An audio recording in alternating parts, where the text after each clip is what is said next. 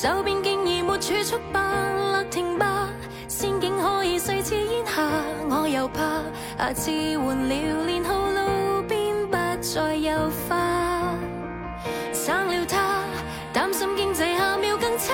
讲好一起看奥运都怕有突发坏事。大家好，这里是展开讲讲内容大赏的下期节目，我们将继续搬出我们二零二零年的所有奖项。没有想到一个奖竟然录了这么久，这一期的分量呢和上期差不多一样长，加起来会有五个小时。然后我们进入下一个奖项，第八个了，就是对自己而言有人生意义的内容，这也是去年有过的一个奖项。然后这个奖呢，其实和抚慰人心也有一个对照。抚慰人心呢，你可以说它在一段时间内给予你的安慰，但对自己有人生意义呢，它可能就是一种永恒的灯塔。对，因为呃，之后大家可能会听到我们一个嘉宾的阐释，就是他觉得说人生意义这件事情，确实是你在今天，你可能得过了几年之后，你再去看回看今天，你会发现有一个作品在你的人生当中留下了印记。今天的你可能隐隐的感知到了它会对你产生巨大的影响，但是不是特别确定。我觉得这个奖项也有这样的一个意义，就是我们今天去定义它的时候。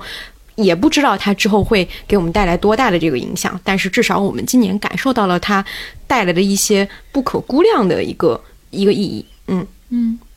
我这奖项我先讲吧。嗯，我选的是八五家的爷爷，包括比如说肯洛奇、伊斯特伍德、伍迪·艾伦这样的人。然后我的阐释也非常简单，就是我每次看到这些八五家爷爷还在创作、还在表达，我都觉得我还问啥人生意义啊？就这三个依然都还在一线拍电影，而且速度非常快。很多人疫情前看过最部最后一部电影，应该就是理查德·朱维尔的《哀歌》，然后很快。那个东木又投入到了新片的拍摄当中，然后我就会觉得每次看到他们，我都会心生感慨，就是长久的活着真是一种希望和祝福。好的，那我的人生意义的内容很很突兀，其实在这个月之前我都没有想好这个东西，但是这个月我看了一个。动画就是《进击的巨人》，然后我一口气其实是看了前三季，因为它是这个月月初，我没记错的话是出了第四季嘛，第四季也是它的最终季。我在很快的时间里把前三季补完之后，我又去紧接着看了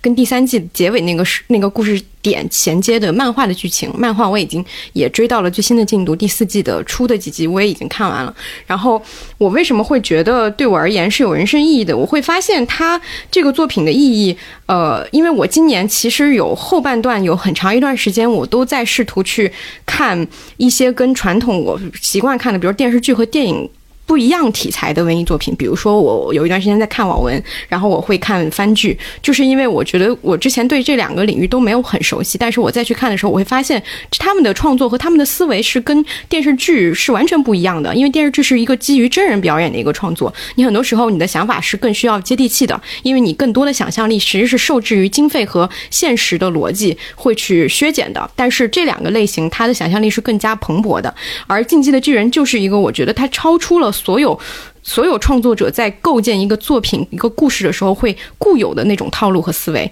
嗯，比如说，它最大的特点就是，你去看《进击的巨人》的时候，你会发现它第一季是一个非常传统的热血作品。它在设定上是非常非常呃规整的，就它设定了墙内的无辜群众和墙外的无脑巨人这样一个非常明显的一个对立，一方被另一方就是墙内的民众被墙外的这种。非常非常具有能力的巨人打压的足够狠，然后被压迫的人已经压迫到一个观众都为他们觉得说屈辱和热血沸腾的一个地步，所以主角才会成为一个热血的主角，他要去进行反抗。然后在人物设定上也很套路，就是男主角是一个热血的人，然后没有什么脑子，就就跟所有的。就传统的日本热血动漫是一样的，然后他身边有两个朋友，一个是聪慧型的，呃，一个朋友是阿尔敏，然后还有一个力量型的辅助就是三笠，就是他们三个人就是一个铁三角，就是一个非常常见的一个套路的设定。然后在他们的队友，就整整个这个兵团的每个人身上也都贴了一些非常容易让观众接受的标签，比如说啊沙下的这个吃货属性啊，比如说热爱巨人的这个副团长汉吉，还有武力值特别高、特别受大家欢迎，然后身高又很矮的这个兵长，这些。东西都是一个非常容易帮助绝大多数普通观众顺畅进入这个故事的设定，所以很多人在看第一季的时候是没有任何障碍的，你会能够非常快速的就进入到这个剧情里。但是你接着往下看，你就会发现这个作品它主创就是这个作者简山创，他想要表达的东西跟这些完全不一样。他所有的这些设定在后期都被他全部做了一百八十度的转弯，每个角色到最后他都被被这个作者榨干了他所有的剩余价值。比如说你喜欢这种热血逆袭的故事，也就是代表着说你觉得逆袭那一方是绝对的主角、绝对的正义，他掌握着绝对的真理。那么作者就会让这个主角陷入一个道德洼地的一个境地，你就会发现他其实也是不正义的。然后，如果你喜欢磕 CP，我就告诉你，你这两个人他们俩的这种感情其实就是一个程序设定，就是我是天然的被一个程序驱使去爱你，而不是真正的发自我的本心的。就是这个东西是对于 CP 党非常大的一个打击，就是你磕的是这个真情实感，但是你会发现真情实感是一个设置程序，就是更不用提，就是说他杀人的，就是让每个角色去死的这个方式是比马丁要残酷很多的。比如说马丁里面，他可能有一些人的呃死亡，其实。是有它的意义的，它会赋予这个角角色的死和下线一个意义。但是在这个里面，其实他会发现，你会发现有一些毫无来由的突然的死亡，非常荒谬的一个死亡。就是我就不剧透了，到底是谁？但是就是它呈现出了一种巨大的无意义感。然后虽然在真实世界里，这种无意义感的死亡就是一个特别大的真实，但是你放到一个虚构作品，而且是你越进进展到越最后，所有人对于一个角色都有非常多的自己的情感投射的时候，你是很难去。去直面这一点的，就是所以我是觉得看这个作品是它的意义，就是在于。他从一开始是一步一步推进到去呃呈现他最后作者想要呈现的这个世界观，它是一个创作感很弱的一个作品，就是他的这种就是主主创的他去构思他想要去打哪个点，你是完全预料不到的。这个东西是跟其他作品最大的一个区别，就是你其他作品你都能看到作者在哪方面使劲了，他在哪方面努力了，想要用力去表达什么，甚至说你能看到作者很痛苦的在这个故事里去挣扎。但是简山创给我的感觉就是他花了很长的时间在这个脑子里面去构思这个内容。但是他画的时候就已经是把这个已经构思完内容全都呈现出来的而已。我就觉得他给我的这个呃想法，就是一个凸显的一个想法，就是在于，嗯，真的是像他超越了普通的故事，呃，去定义我们去重视人物，我们去重视一个情节，我们去讲一个让所有人都喜欢的故事这样一个视角。他提供了一种全新的视角，它是像一个论文一样去讲述历史、社会、人类的本质这些东西，就是他。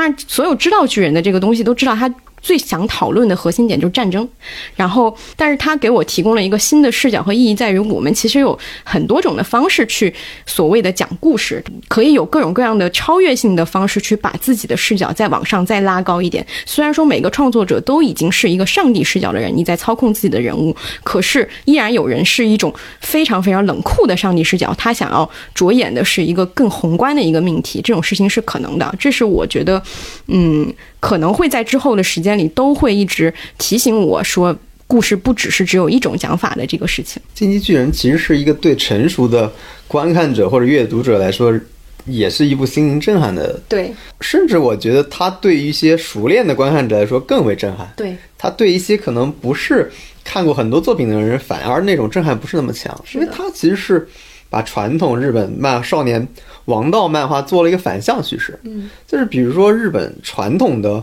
少年王道漫画，基本是少年热血、努力、友谊，达到胜利，嗯，但是其实，在呃进击巨人这一块儿，就是他其实做了一个反向的东西，就所有友谊并不能带来胜利。嗯，我记得这就是印象很深，里边有一集我忘了是第一季还是里边。就是那个兵长，其实是他们的队友，队友告诉他你要相信队友。嗯，就是在一次巨人的这个追捕活动中，然后主人公就要在相信队友和相信自己的力量里面做出选择。对，一般的王道漫画里边，一定是他通过相信了队友，获得了获得了友谊，然后友谊带来了胜利。但是在坚韧创造所有的这个这种表达里面，都是。你相信了友谊，结果他的队友全死光了。嗯，就是主人公在道德上或者受到一个巨大的冲击，这个冲击。所以你看他所有的。我觉得他他的创作其实也是有目的，就是一旦他发现这个情绪要上扬了，他就把这个上扬情绪灭掉。对，就是一旦我们相信有一个带来，对非常可怕的一个作者，就是他不允许你的情绪有任何的上扬。对，一旦上扬就要把灭掉，然后他会告诉你的所谓的被害者其实也是施害者，所谓的施害者可能也是被害者，他不断的在。就是我自己会觉得，他不断的在某种两种情绪中来回的挑逗你，就是让你相信一些事实，然后又立马否定这个事实。所以，呃，我觉得这一点确实，我记得，因为最最近我是把第三季才补完，我不知道记得当时就看完两季，然后后来就忘了追了一个事儿了。但是确实看完之后，你能发现，嗯它确实是跟现在的就跟传统的，比如说海贼。或者是那个火影是完全不同的。当然，今年是鬼灭的大年了，但是我仍然觉得就是也是这几年就是日本动漫史上最呃成功的一部作品吧，因为它不是一个非常非常传统的经典的叙事的东西。对，对，所以我觉得就像刚东姐刚刚说，它的叙事其实是又拉上了一个高度，或者说又提供了一种新的可能。在这种可能性下，大家其实从这部作品里面获得了更多的情感上的冲击也好，更多的体验也好，我觉得都是呃以往的那些番剧或者动漫作品没有办法带来的。嗯，对我对于这个作品的总结就是，你如果要看，就一直从第一集看到最后；然后你如果要看，就做好你的心脏要被这个作者狠狠伤害的准备。献出心脏，对，好的，那王老师来分享一下自己今年那个人生意义的内容。就今年其实我要开始禅修了。对，今年其实非常沮丧的一年，就是我今年看的比较多的就是，呃，看了一些身心灵的书，这方面不太好说，就是因为我觉得一方面这个这个领域确实有很多很糟糕的一些作品在前面，然后有很多嗯、在里边搅浑水的人，所以怎么说感觉都不太容易被理解。对，然后我今年看的呃觉得比较好的书是那个。新世界灵性的觉醒这本书，然后包括它的作者后来，呃写的一本啊，是之前还是后来忘了，反正都是他，就是艾克哈特这个作者写的。就是我发现到今年一个特别有意思的事情，就是人们希望从外界寻找慰藉了，就像我们刚才提的很多作品一样，就是今年特别大家，比如向某个人求助。向某位哲学家求助，某位人类学家求助，向某个信仰求助，向某个宗教求助，向某个博主求助，或者是我们就是向优秀的电视剧集求助，大家都会觉得我们应该从某个地方寻找慰藉。那你后来发现，其实这些都是没有用的，或者说持续的时间是非常非常短的。就是说，这个东西本质上来说，比如说消费，或者是各种各样别的东西，其实没有办法带来真正的慰藉。就你会去思考这些问题，你就会发发现全球有个趋向，或当然这是我自己观察的，不见得是一个呃经过认证的或者是完整的有论据的一个东西，就是大家倾向于把佛教作为一个最终的归宿的这种东西越来越多。包括这几天上映的那个电影，就是刚才提到的那个《Soul》，就是心心灵奇旅，是吗？嗯，对，其实它是一部佛教电影。你要如果仔细看，它它一直在说的就是我执这个东西，然后包括里面甚至很明显的出现佛教的那片叶子、拈花什么那个，不就是佛教的一个很经典的传统嘛？嗯，就包括之前我在呃咱们上几期播客里也推荐过雪山那本书，其实它也是一本佛教书籍。就大家一直都在谈论同一件事，只是用不同的方式，有的用电影的方式，有的是用理论书籍的方式，就像我刚才说的那本书，有的是用文学作品的方式。大家谈论的都是如何让心灵安宁，如何让这个在这个就是很不确定性的今年里面，或者很不确定的世界里面，如何获得满足、获得平静。其实说的都是这件事儿，就是只是从不同的角度在说。然后有的人说的好，有人说的差，所以这一点其实是我今年的一个对我影响很大的一个东西。倒并不能是说就是有了一个信仰，而是多了一个去呃思考问题的角度。就是除了比如说以前的哲学视角，或者是呃就是纯粹依靠思考的视角，因为从某种意义上来说，就是所谓佛教的东西，它不是依靠思考能够。达到的，它其实是一种实践行为。当然，这是很粗浅的、很简单的一个内内容，我也没有办法说的既通俗又准确，因为感觉一说都是错的。所以大家如果感兴趣，可以自己去看一些这方面的书籍。有的人就会打一分，有的人会打五分，这也是一个特别，我觉得特别有意思的现象，就是好像这些书籍本身就是跟你需需要一定的缘分的，就是有的人就会呃觉得极端的好，有的人觉得极端的心灵鸡汤，我觉得这都是有可能的。但是我觉得。至少对我来说，它提供了一种原来没有想过的视角，就是在原来的知识框架之外的一个纯粹通过思考、通过知识所到达不了的另外的一种呃方式。所以这个是呃，我觉得对我来说今年比较有人生意义的一个内容。我我想有一个小补充，就是我前几天做了一个对今年大家买书、看书的一个，就是阅读上的一个总结。然后今年有一个趋势，就是心理类和宗教类的书籍会比较大幅度的上升。然后当时我有去就这个问题跟李松蔚聊了一下，然后他当时说了一段话，我觉得跟王老师刚才说的很多是可以呼应上。他说，二零二零年的一个关键词其实就是不确定，就是人们正在接受或者说不得不接受，就是外部世界是失控的，这导致了。整体上有很多负面情绪，同时大家开始形成了一个认知偏好，这个认知偏好就是内控，就是我要向内控制，就是意外是没有办法避免的，唯一免于负面情绪的方式，好像变成了只有接纳。人们多多少少把心灵层面的追求当成了现实困扰的一味解药，这也是像我们刚才说的，不管是求助于人类学，还是求助于正念冥想等等这样身心安顿的技术，得到了非常广泛的关注。他说。当身边的人遇到困扰时，我们的视角其实也发生了变化，就是我们更愿意从个体的视角去寻求解决之道。比如说他抑郁了，或者说年轻人的很多疲惫，我们都会归结到“内卷”这样一个词之上。那它带来一个问题就是，好像你归结到“内卷”这样的词之上，你归结到抑郁这样的病症之上，你就觉得我如果心灵成长，我现实当中的问题好像就不存在了。我觉得他也提出了一个问题，就是向内控制的一个问题。嗯，就是你把自己控制住了，你好像对外部世界就会有一种，呃，你不再寄希望于他了，你也不不希望能改变他了，你就只只是变成一个好，我心灵上去接纳他，然后我就安顿自己就好了。嗯，其实是一种往后退的一个感觉。是好的。然后这个讲的话，有一位嘉宾也分享了他的内容，就是依然是上面出现过的姜思达。呃，我选择的。对自己而言有人生意义的内容，我想这个人生意义可能要在后边才能够逐渐浮现出来吧。但确确实实，我今年在一本书上花的时间非常多，就是呃《人的疆域》卡内蒂笔记这本书。然后这本书呃奇厚无比，呃七八百页好像至少，嗯，然后每天我都是晚上再看，就是睡前大概会花。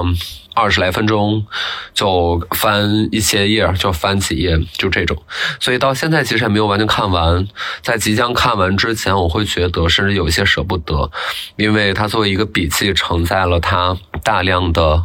呃碎片化的思路。可能之间稍微有一点连接，但是它又可以完全跳脱到另外一个讨论对象上，会让我觉得 OK，原来笔记是一个这么奇妙的文字的。承载的载体，我对其中一句话印象非常的深刻，它叫做：“嗯，如果你想。”不再恨一个人，就去看他睡觉的样子。所以他他平时呃，就他在笔记里面写东西，并不是这种啊人的小情小爱的，但是他有各种各样的涉猎，关于社会、关于战争、关于历史、关于哲学家，乃至于刚才讲到的关于一种小小的人性。他甚至讲到了很多他是如何看待动物的。所以呃，印象里这个书外面的 cover 会有一个呃这个批注是说。呃，人文主义的一个伟大的作品啊，渗透着人性光辉的伟大作品，我觉得可以用这两个字去概括它，也可以完全放弃。我觉得可以享受那里边每一个，但凡能够有可能打动到你的一部分，呃，甚至它是不需要按照顺序去观看的。嗯，这就是对我选择的，对我而言。可能有人生意义的内容。嗯，嘉宾呢是我的大学好朋友，然后他也是一个综艺导演，然后之前有来我们播客一起聊过综艺的夏天那一期，然后他要讲的也是一个番剧。选了一个是对自己而言有人生意义的内容，我选的是乒乓，这是一个二零一四年的番，我自己是被朋友推荐了好几年，到今年才终于看上。嗯，然后这部番对我来说的意义的话，就是我从这部开始，就是因为那个乒乓的原著是松本大洋，然后导演是汤浅正明。乒乓讲的故事是日本的中学，每个学校有乒乓球队，他们在打学校之间的那种联赛的过程当中，中间有几个主要人物的故事。我自己本身不是特别喜欢看竞技体育题材的故事，所以我其实，在打开这部番之前的期待挺低的。但看完之后，我会觉得它完全没有被这个题材限制住。用一些比较矫情的说法的话，乒乓表面上是在讲乒乓球比赛，但实际上它讲的是人生这场比赛。就是万万没有想到，在看这部的时候会经常出现那种，哎，这部就是生活当中的某某某个瞬间的那种感觉。另外，因为我自己本身是做综艺节目导演嘛，所以在看这部的时候，会觉得它里面的很多表现形式会给我很多启发。比如说，这部我觉得最明显的一个特征就是，它对分镜的使用会非常特别。它中间有很多打乒乓球的场面，然后它的动态会做的就是很妙。还有就是画风，我看弹幕上有很多人在那讨论说，呃，那个这个怎么这么粗糙？然后又有人说这叫什么粗糙？你根本就不懂。就我自己是很喜欢，嗯，它整体上很迷的这种画风，包括它整个节奏感都特别迷，所以在看的时候，你会觉得它虽然不是一个喜剧，但是就觉得很很幽默。我自己这样回顾完，感觉我又应该再去打开再看一遍了。另外，就是除了乒乓的话，嗯，导演汤浅证明的作品还非常推荐大家可以去看《春宵苦短，少女前进吧》，也非常好。另外一部也是呃松本大洋的原著改编的电影叫《恶童》，也推荐大家可以看。不同的内容形式之间真的是相通的。我自己在看，嗯，这些番和动漫的电影的过程当中，真的觉得有很多可以用在综艺节目里面的部分。我会觉得相同的内容形式，就比如说做节目，然后能从其他的节目当中，呃，收获到的那种启发是是很普通的，反而是一些跨形式的内容。你从那边感受到的那个刺激和启发是比较容易，嗯，激发出那个创造性的一部分。好，然后我们进入下一个，今天下一个是一个 最可能会井喷的一个内容，对，可能是最有攻击性，然后也是可能也会招致一些听众的谩骂、对。举报。不会不会不会，呃，就可能会有意见不同嘛。但是下一个内容是最大可不必的内容，其实它是我们这所有的奖项当中唯一一个带有吐槽性质的奖项，这个判定也是一位嘉宾说，对，但确实是如此。确实如此。我们当时总结完之后，也确实发现，哎，我们好像都是在嘉奖一些东西，而颁。奖礼嘛，对，嗯但其实颁奖礼本来梅对，不，但其实颁奖礼本来不就应该是偏乐观一点的东西。被好的东西颁奖嘛？对对对，嗯，在这么这么样一年去为找好的东西也是很不容易。对，然后这个最大可不必的内容，我其实我们也借用了我们播客里经常会说的几个词，嗯比如大可不必。然后接下来我们可能还有一个做大做强奖，其实也都是我们内部的一个小梗了。嗯对对对，呃，其实我对大可不必的一个定义就是浪费公共资源。对对亲，就是什么？哎，那句话是怎么说来着？抱歉，占用公共资源。对所有的这个奖里面的这些人都应该说这句话，最适合说这句话的就是他们。我先说第一个吧，我第一个是电影《花木兰》，我放在这儿，我觉得有两个原因。第一个是它的投资是两亿美金，然后你在看这个电影的时候，你非常怀疑这些钱花在哪儿了，它非常符合我们刚才说的浪费资源。第二点就是，我觉得也我们刚才也提到了，就是这是在一个女性思潮兴起的一个当下，但它却是一个非常倒退的表达，所以我觉得它应该被放在这里，因为它整体还是用一个合家欢去包裹了整个的故事内核。比如说就是孝这个词，但他没有想到孝的另一面就是顺。然后第二点，我就觉得是他也没有深度挖掘中和孝它背后的价值体系，比如说这种父权，比如说这种军权。整部影片也没有看到木兰的成长，也没有看到她的觉醒，而这是一个其实是一个在迪士尼公主系列当中，再包括在中国的这个传统故事当中，都是一个非常先锋和现代的表达，也是非常值得多次故事新编的。但就花木兰，我没有想到在二零二零看到了一个比一九九八年还要倒退的一个表达。然后我觉得从这儿也可以衍生出一个话题，其实也跟我们刚才讲的很很一致，就是其实女性觉醒的叙事在全球都是一个风潮，但它是一个最容易看到是皮还是骨的一个叙事，嗯，就是你你一眼就能暴露出来它是真的思考还是一个纯套路的表达。我觉得花木兰就是这样的一个嗯，叙事，他甚至连套路的那个潮流都没有抓准。它的套路的那个潮流也是非常陈旧的。对，嗯，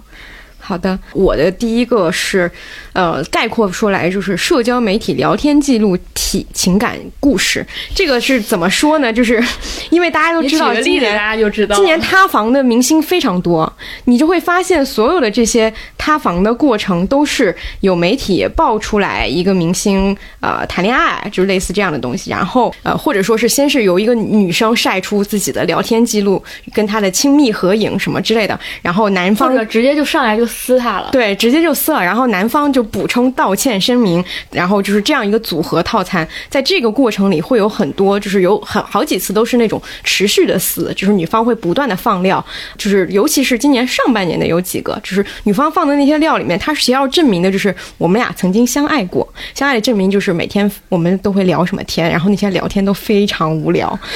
非常无聊，关键就无聊。真的太无聊了。就是他去证明说我们相爱过的一些。证明就全是聊天记录，聊天记录就是属于说你今天吃了吗？你今天睡了吗？我今天很想你，就这样的一些东西。然后呃，或者说甚至有一些人是在质问说你不是说过你爱我什么之类的，就是整体的这一套，包括说男方最后的回应也都非常无趣，都是那种说啊我做错了，我现在要回归那个啊、我的事业，我接下来不会谈感情什么之类的。就是我有一个朋友说的非常正确，就他说为什么会频繁塌房，证明了这些东西本来就是一个豆腐渣工程。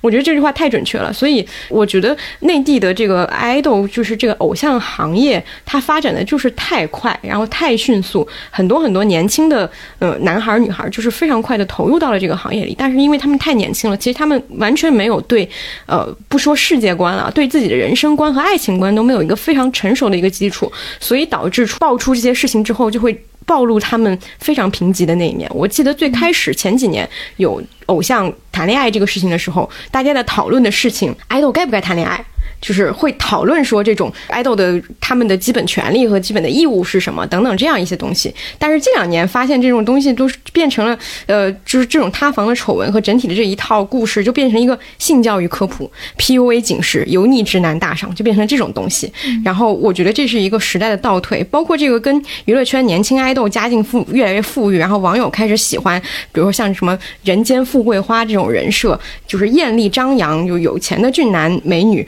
很受欢迎这件事情，我觉得都体现出了一种很贫瘠。我觉得他们的最大的问题就是这个恋爱谈的太不动人了。对如果你真是一个绝美爱情，我相信网友或者粉丝也是有可能会接纳的。对但你你最最大的问题就是你暴露的那个爱情谈的是如此的，就像你刚才说的，贫瘠、随便、不真心、不动人，对，而且里面还掺杂了很多负面的东西。是嗯。嗯，这个是最危险的，就是让你整个不是你这个偶像失格的问题，它也是个人格是人格坍塌的问题。对，然后我就觉得这个大可不必，就是在于说，希望新的一年少放这些聊天记录了。你你就拿何振宇和黑客那个连续剧比对一下，对，就是你放出来不想看，谢谢。就是觉得大家这个现代爱情能不能走出聊天记录？对，就是多线下见面可能也不太可能，今年这个情况更不可能。然后我觉得随之衍生的一个也也挺大可不必的一个事情，就是明星小作文这个产业链，就是一旦有什么就杀青啊，或者说这个。作品播完了呀，然后或者说是有一个什么事情，就会就会发一个小作文，真情实感的去阐述自己的一些感受。我觉得这也是一种内卷，你知道吗？这是嗯影视行业的一个小内卷。就我你刚才说这种，我脑海里的画面就是当时那个综艺，就是我就是演员里面、一个女生上来先哭了一通，另外一个哭也不对，不哭也不对。就是当时，当时那个呃赵薇就一眼指出来说：“你就是看到他哭了，你觉得你自己也必须哭一下，你这个场面才过得下去。”就是有一种给我这样的感觉。像这种小作文，就是大家参加综艺拍完一个戏杀青或者上热搜，然后都要去写一个貌似很真情实感，但其实你读下来会觉得非常空洞的一个内容。也有可能是代笔的。我选的一个大可不必的内容，其实是 B 站后浪献给新一代的演讲。其实这个放在这儿没有那么的合适，因为它可能是今年互联网大厂一个非常绝佳的营销案例。它从商业的角度肯定是非常非常成功的，但我放在这里是因为，呃，我觉得它跟我们播客有一个很重要的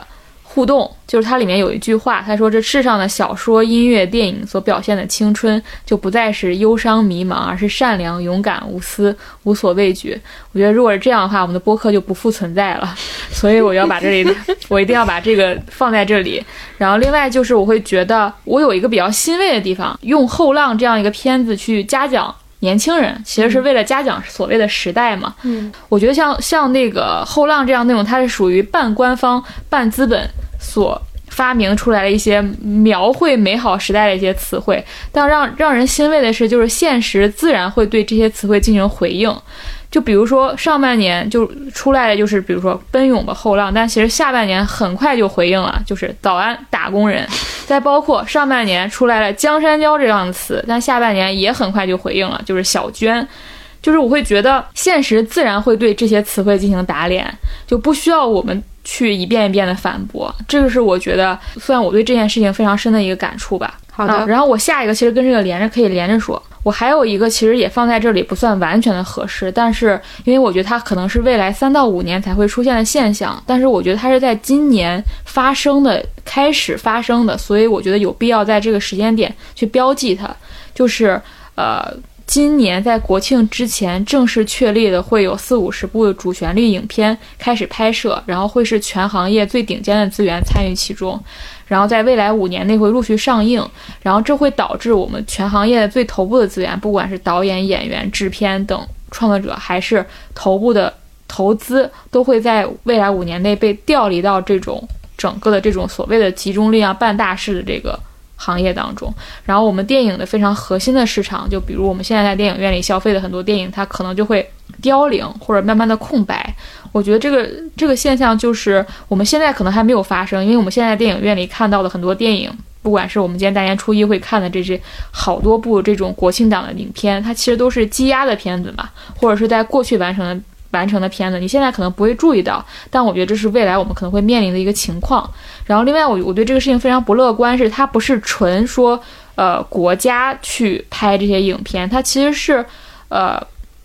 国家和这些导演的公司们是一起去做这件事情的，就是很多导演的公司也会参与投资，所以它会导致一个现象，就是有国家扶持，然后你自己的公司也可以参与其中，然后你同时你可以预想到票房会非常的好，因为你看去年的一个经验就是，比如。呃，那个中国机长啊，比如我和我的家乡，我和祖国，它的票房成绩是非常好的，然后观众也是非常喜闻乐见、非常接纳的，就它它就变成了一个没有风险，所有人都会赢的事情。嗯，但它的最大的伤害就是电影的机体本身以及这种健康的市场。就是它虽然不是现当下发生，但我觉得有必要在这里就是提一下。就这个就像我们刚才我刚才说后浪那件事情是一样的，就是你放在一个商业维度，它可能是一个双赢的事情，也是一个很好的案例，但它的很多伤害是根本性或者说不那么显而易见的。好的，然后我再说一个，就是也是一个概括性的东西，就是。大小谎言是中产女性故事，包括就是其实跟《天空之城》是中产家庭故事是一套的。就是你会发现今年有一个明显的现象，就是自从前年的几部作品，包括《天空之城》和《福斯特医生》，就这样的作品火了之后，今年无论是东亚还是欧美，都出现了大量的这种类内容的叙事。就是嗯，包括我看到一个新闻，就是说那个那个女明星，就是那个瑞希·威瑟斯彭，她买了所有的市面上。就是美国类似的这种题材的小说，然后她可能会做一个，因为她有一个公司嘛，然后可能会做一个整体的改编。你可能就会看到她之后会频繁的出演这样的片子，频繁的推出这样的片子。包括今年，呃，韩国也有好几部是效仿《天空之城》的作品，包括《顶楼》，其实他我相信他也是受了《天空之城》的启发，只是他在一个极端上走得更远了。包括还有之前的像什么《优雅的朋友们》等等这样一些没太火的作品都有。嗯，甚至今年的就《夫妻的世界》，它本身就是一个翻拍。然后，呃。我就会发现，这种题材它其实当然是有它的一定的呃取巧的地方。首先在于它讲的是中产阶级这样一个可能近两年，尤其是在东亚更受关注的，或者说国内也很关注的一个群体身上。然后它讲述的都是一个带有骑行性质的故事，大部分的这样的故事的开头都是以女主角为切入视角的。你这个女主角可能是一个很强的一个女主角，她是一个跟以往的那种所所谓的家庭主妇的形象完全不一样的，是一个事业成功的一个女性。然后她看起来家庭非常的美满，然后突然有一天她的生活开始崩塌了。第一集都是以一个这样的开头，崩塌的一个重大的原因就是她发现老公出轨了，然后紧接着她发现这个事情没有这么简单，可能里面是一个凶杀案，然后其中还会包含的问题就是孩子的升学问题和教育问题。你去看今年下半年有一个剧叫《无所作为》，就是呃她的那个。故事你都能完全想象得到，韩国人拍会怎么拍？国内可能就是海淀妈妈啊，就是类似这种，就是特别特别多这样的影视作品，今年在批量的被生产。我觉得它被讲述肯定是有它的原因，但是大量的作品呈现出一种越来越强的投机性，因为它投机在于它明显的抓准了大城市人关心的问题，尤其是现在大部分的都市剧的受众，他就是这样一群被这些问题和这种焦虑裹挟的人，所以他想要去看这样题材的作品。但是我觉得这个题材再这么做下去，肯。你有一天会。被观众彻底的抛弃，而且尤其是我觉得在欧美做这样的这样的这个故事，我我觉得是一种倒退，因为就就有点像去年很火那个什么，我是个妈妈，我需要铂金包，就像那个，因为大小谎言，我觉得它还是一个有亮点的东西，它呈现的是女性跨越阶级的一个互助，但是到后面你就会发现它变成一种猎奇的叙事，这种叙事特别东亚。绝望的主妇在他们七十年代就已经产生了，在那个很多人去郊区居住这个事情发生的时候就已经产生了。是的，我就是你。宁愿相比起来，我宁愿看东亚的东西，因为东亚的卷更严重，就是它切入问题的本质更对多。东亚的教育焦虑是本质是真实的，对，其实非常非常真实的。对，然后我就是觉得这个东西，它它它在近短期之内，我觉得不要再集中的井喷式的去创作了，因为它是肯定是一个越走越窄的路。但是收视率太好了，太有市场。你没想过《天空之城》那么样的作品还能继续的？那样下去，居然还有那么高的收视率。那我觉得顶楼已经，它已经不太是一个真正有表达的东西了，它就是一个机械式的狗血的创作。我觉得狗血是刚需，嗯，狗血是刚需，但是这个其实它不太是绝望主妇的狗血。对，嗯，原来我记得去年。天空之城的时候，其实也狗血，但它是在一定程度内的。而且它讲了，还是有一些，还有是有一个真实的框架。对对对。今年我看了两集顶了，我的天呐！首先你的耳朵已经炸了，很久没有看韩剧那么吵过了。就你能想起最初你看韩剧 又被支配的恐惧，太吵了！我看完整个耳朵就已经聋了。首先。你再说浪漫化文本吧。我在这里面夹夹杂太多的私货了，我觉得我在这个大可不必讲，放了很多我对今年几个讨厌的现象的一个表达。嗯，然后浪漫化的文本也是我举我用一个例子来说，我前几天看了就是谭维维那首歌，就是小娟的词作者接受了一个采访，因为他的很多歌大家应该都听过，比如那个墨，还有大雨，他特别会用中国的古典诗词嘛。然后他当时说了一句话，我印象特别深，我觉得特别适合用来总结我想说的，就是他说我特别害怕大家说我写东西非常美，好像他们看不到这个文字的下面是什么。我觉得今年就有一个趋势，因为今天发生了很多事情是非常现实、非常残酷的嘛，那大家是非常需要精神慰藉的。然后需要精神慰藉的问题就在于，我们做很多内容的时候，你会发现一些浪漫化的趋势，一个非常典型的其实是《月下二》。你在《月下二》当中，你会发现。就是音乐性会越来越降低，然后我们变成看越来越多，比如说失忆的人和故事，然后失忆的乐队和歌，然后我非常担心现实的一百种不同的面相，最后都会变成，比如说一百种不同的失忆，然后我也希望未来一年就在内容呈现上，这种纯纯失忆的内容能少一点，对现实的挖掘能够更深入一点。然后其实这里有一个对比，我之前好像也在。我不知道，我记不清楚有没有在广播电视报提，就是肯洛奇，就肯洛奇也写过，呃，拍过很多关于底层的故事，但他每次让你感受到一种关于底层生活的浪漫的时候，他能让你迅速的刺痛你，他就要告诉你说，你不能在这一时刻仅仅感受到一种浪漫，感受到一种生活的优雅，而是要马上反映出来阶层，反映出来社会结构对他们的压榨，所以我觉得这也是一个对比吧。呃，但是我我也相信说这个尺度和分寸是非常非常微妙的，非常非常难难把控的，而且它也是一个得罪观众的事情，嗯，得罪读者，得罪，因为大家不想再被刺痛了，大家不想去大家去消费一个内容的时候，还要产生不舒服的感觉。嗯但反而这个不舒服，我觉得是很珍贵的。就包括像杨笠的脱口秀，我们可能接下来会谈到，我觉得跟这个一样，它都是一致的。嗯。好，然后大可不必里面，我们最后一个是其实是阿康提的一个内容，但是我觉得非常认同，就是他提到的就是艺术的现代改编。就是艺术的现代改编不应该再做了。对，然后这件事儿是真正的应该写入电视剧基本法的 一条 内容。对，呃，为什么这么说？就是今年有两个作品就是代表性的，一个是《喜宝》，这个我们在之前的广播电视报有聊过了，然后一个就是这个月上的《流金岁月》。然后他们其实虽然他们呈现出来的作品的样子不太相同，但是他们都。因为都是艺术的原作嘛，你就会发现一个非常非常大的一个，呃，就是它的突兀之处就在于。他的时代，就是他原作品的那个所描述的当年那个时代，跟今天就是格格不入的。你如果要讲他的故事，他一定是兼顾那个时代的。他所有笔下的男男女女那些情爱故事，都是依托于当时香港的整个的这个都市背景。你的吃穿用度，你的价值观，你对于爱情的态度，都跟这些是紧密相连的。为什么一书会有一批人会非常的推崇它？我觉得一定程度上是当时的国内很多读者他是。依依靠着一书的描写去想象所谓的繁华都市生活的，它一定是一个有一点物质性的东西。但是如果你放到今天的话，那种物质感是完全不一样的。今天的物质感是一个更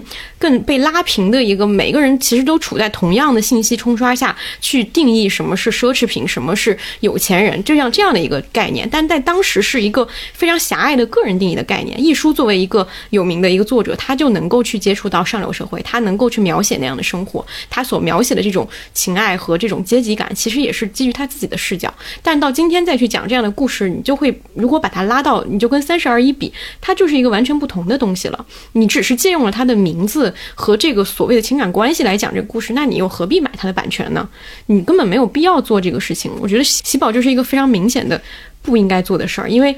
那个故事太当时了，就是你放到今天你。整个呈现出来那个电影就很可笑，你也不知道他到底拍的是什么年代，你也不知道他到底讲的是什么样的一个人会过着这样的生活，你完全都是不可信的。对，我觉得我能接受的艺术改编就是你还放在当时的时代背景之下，嗯你再去叙述他这些故事。嗯就是现代改编，你如果只想用他那些，比如说他的那个主题就是物质，然后包括情爱关系对人的。呃，对人的影响等等这些，你完全可以用用当下这种数不尽的例子去写呀。对，我的前半生算是一个比较成功的例子，是在于它的原著里有一个非常能够拎出来的关系，就是所谓的富太太要、要重新的振作自己，她跟她老公离婚了，她一无所有，他要怎么面对自己的新生活？它是这样的一个主题。当时当然，他也做了一个很大的一个改编，跟原著是完全不一样的。但是他至少还是有那样一个呃，能够跟今天的一些话题契合的点。但是比如说像《流金岁月》，它其实没有任何跟今天的必然要在今天讲和的特殊性，就是讲两个女孩的友情，一个有钱呃，一个家里很有钱，一个很贫穷。这个东西你换任何一个角度你都能讲，你没有必要非要讲讲南孙和朱锁锁。你放到今天来看，它也确实是显得非常的贫瘠。就是所谓的现代的都市女孩的友情，到底应该怎么讲？你一定是得放到现在的这个环境里去说的，而不是放在一个空虚的一个一个一个背景里去讲。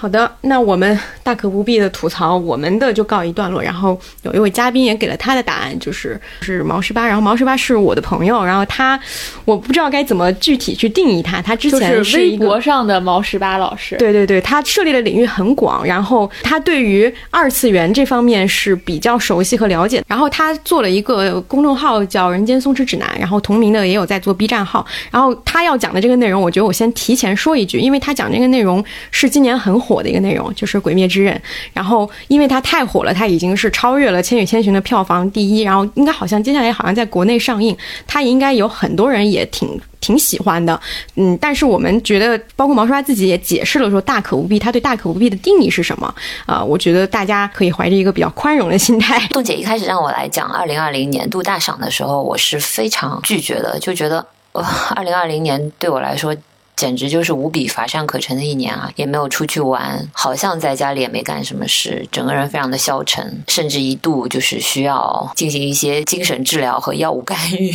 根本就没有什么年度大赏可言。但是随即冻姐扔过来一个 Word 文档，里面是展开讲讲的二零二零年度大赏各个奖项备选。我拉到最后，发现的一个奖项是年度最大可不必，我一下就来劲了。这年度最大可不必，可不就是《鬼鬼灭之刃》为《鬼灭之刃》量身定做？整个二零二零年，我最想批判一番的就是《鬼灭之刃》。既然有这个奖项，我必须就要站出来，对《鬼灭之刃》进行一番全方位的嗯 嗯理性批判。《鬼灭之刃》呢，我是动画上了以后先看动画，然后再去看漫画的。当时看动画也是因为好评如潮，大家纷纷评论说啊，封神了，这个制作简直没得说。看了第一集的时候，我就满头问号，觉得好像除了制作之外，确实也没得说。冻姐就是也看过《鬼灭之刃》的第一集，她看完之后的感想跟我当时的感想应该是一样的。这这点我要出卖冻姐，就是为了业务学习，就是还是把《鬼灭之刃》都看完了，因为。确实就是，哎，松弛现在在做 B 站账号嘛，看的时候也是抱着一番，嗯，想要知道现在的小朋友们到底喜欢怎样的东西，然后热血的剧情啊、打戏啊，到底应该怎么写？看完整个的感想就是，说好听的话叫做本格，或者说 old school；说难听的话就是这也太老土了吧？怎么会这样？《鬼灭之刃》的老土不是回溯到。到十年前的那种老图，是它作为一个少年漫，能够让你瞬间感觉到自己回到了《圣斗士星矢》那个年代的老图。但随即我也放平了心态，怎么说呢？就是一个轮回，好像时尚就是我们现在在看到就是八九十年代的东西穿上去觉得好潮啊。二零零零年那种很奇怪的闪吧闪吧的衣服穿着也叫做千禧风了。现在都觉得拿出来看着也都还行。可能是太长的时间，小朋友们都没有。在触碰过这种非常本格，也就是老土的少年漫，总是需要一些的。就是我可以心平气和的去这么说，《鬼灭》的本格到了什么程度呢？我觉得任何一个文字工作者看本《鬼灭》都会有同样的想法。就是它的每一刻、每一个剧情转换、每一场戏到了哪里，你都可以猜得到，就完完全全猜得到。从第一集开始，所有的点全都在你的预料之中，你就就会觉得我怎么就是怎么会有一个这样没有任何意料之外的走向，非常非 常 old school 的少年漫能够被神化到如此程度。所以我的朋友圈里面最喜欢《鬼灭》的是我的一个学姐的女儿。他在日本读书，是一个小学生。因为我们看《圣斗士星矢》，然后 就是在那里呃 cosplay，就是什么天马流星拳，对吧？那种小小朋友在那里 cosplay，那也是差不多这个年纪，那这是 OK 的。那如果你是一个嗯，人生当中也看过不少动画漫画的，到这个时候还在吹鬼灭的话，我就觉得太符合展开讲讲这一次的这个奖项，叫做大可不必。就呃，因为我凭良心讲，虽然说他的每一部。都在预料之中，这也是我之前已经说的，但这也从侧面说明了他确实做得很好，他确实每个点都写到了。虽然说我们理论上可以 get 到他的每一个点都在预料之中，但是如果不成熟的文字工作者自己去写的话，可能写不到这些。然后该热血的地方都热血到了，该催泪的地方也都催了。而且第二点，它的制作确实很好，很精良。它的那些动画，它是一个动画制作。给漫画又有了很多加成的一个作品，但除此之外就真的乏善可陈。就像我的二零二零年，尤其是就在今天二零二零年的十二月二十八日，今年已经快要过去了。就在今天，日媒就是报道《鬼灭之刃》已经影史票房第一，而且用了这样的标题，叫做《鬼灭之刃超越《千与千寻》，影史票房第一，闪耀着》，就咔咔呀哭，你知道。我看到那个闪耀着，我再次脑中咵就出现了“大可不必”这四个字。总的来说，哎，可能还是二零二零，大家都非常的乏善可陈，憋在家里也没东西看，好不容易出笼了，就有个电影能看的，而且《鬼灭》确实动画制作很不错嘛，那大家都去看了，于是就影史票房第一了。行吧，你票房第一就票房第一吧，你别闪耀了啊！尤其是那些记者还去采访宫崎骏，宫崎骏出门倒个垃圾，口罩戴得很厚。如果不是拍照说这个人是宫崎骏，我觉得我是认不出来。然后被记者抓住问，对《鬼灭之刃》票房快要超越《千与千寻》，那个时候还没有超越，有什么看法？我觉得这就算了吧，这能有什么看法呀？还有之前《鬼灭之刃》。漫画最后一本单行本发行的时候，你那照片看到的就全都是社畜们哇，熬夜排队排多长的队去买最后一本单行本。就还是我说的，你 你要是小学生对吧？你现在反正也不上学了，不知道日本有没有不上学啊？你总之你去买那是 OK 的。你这个社畜 work from home 不是让你。去排队买《北鬼灭之刃》的大叔们，能不能稍微有一点自尊？我们在家里等一等，等一等富坚义博好吗？不要因为富坚义博不更新，就把自己降低到要熬夜排队去买《鬼灭之刃》单行本的地步，好可悲啊！这二零二零年也太惨了吧！但话又说回来，《鬼灭》这个作品本身，它是构成不了大可不必这个评价的。大可不必这四个字，主要针对的还是它现在形成的一个鬼灭的现象。所以日美后来也发明了一个词，叫做 “kimi 哈拉”，就是 鬼灭骚扰，意思就是说，呃啊，鬼灭太牛逼啦，就就人人都夸他好，你没有看过鬼灭，你简直不是人，就就类似于这种话，形成了一种鬼灭骚扰。那其实就跟我这次看到“大可不必”四个字，立刻就想到鬼灭。是一回事，所以我要找补一下的话呢，就还是刚才的话，鬼灭作品本身没有问题，它肯定不能算是一个差的作品，它甚至是一个比较好的作品，但 但能不能到？闪耀着的这种程度，包括之前单行本发行的时候，日媒好像各大报纸都也登了《鬼灭》的大幅整版的广告。嗯，每一个人有一句台词，弄得很煽情的样子，然后说上一次有这么大型的铺开的广告和这种震撼的展现形式的，还是《灌篮高手》。那我真的这这，我觉得不是拉踩。那《鬼灭》和《灌篮高手》那可真是 差得远了，而且那些就是广告的截图出来了以后，在微博上进行二次传播，又有很多不明就里，可以说是不明就里的的国国内的微博用户吧，看到那些比较热血的台词，比较感人的一些，就当然你就是大家都知道啊，二次元台词嘛，对吧？反正单挑出来，你肯定会觉得哇，还这这台词还挺触动人心的，然后大家。转发以后啊，还会在那里感叹：哇，这究竟是怎样的一部作品啊？怎样的一部作品？就《圣斗士星矢》一样的一部作品呗？呃，当然这也不是就是在踩《圣斗士星矢》，《圣斗士星矢》也不错，《鬼灭》也不错，但就大可不必。对，下面也是我们的播客的梗的一个内容，就是最做大做强的内容。嗯，其实就在今年特别突出，我对他的理解就是在今年尤其突出的内容。嗯嗯，我选的是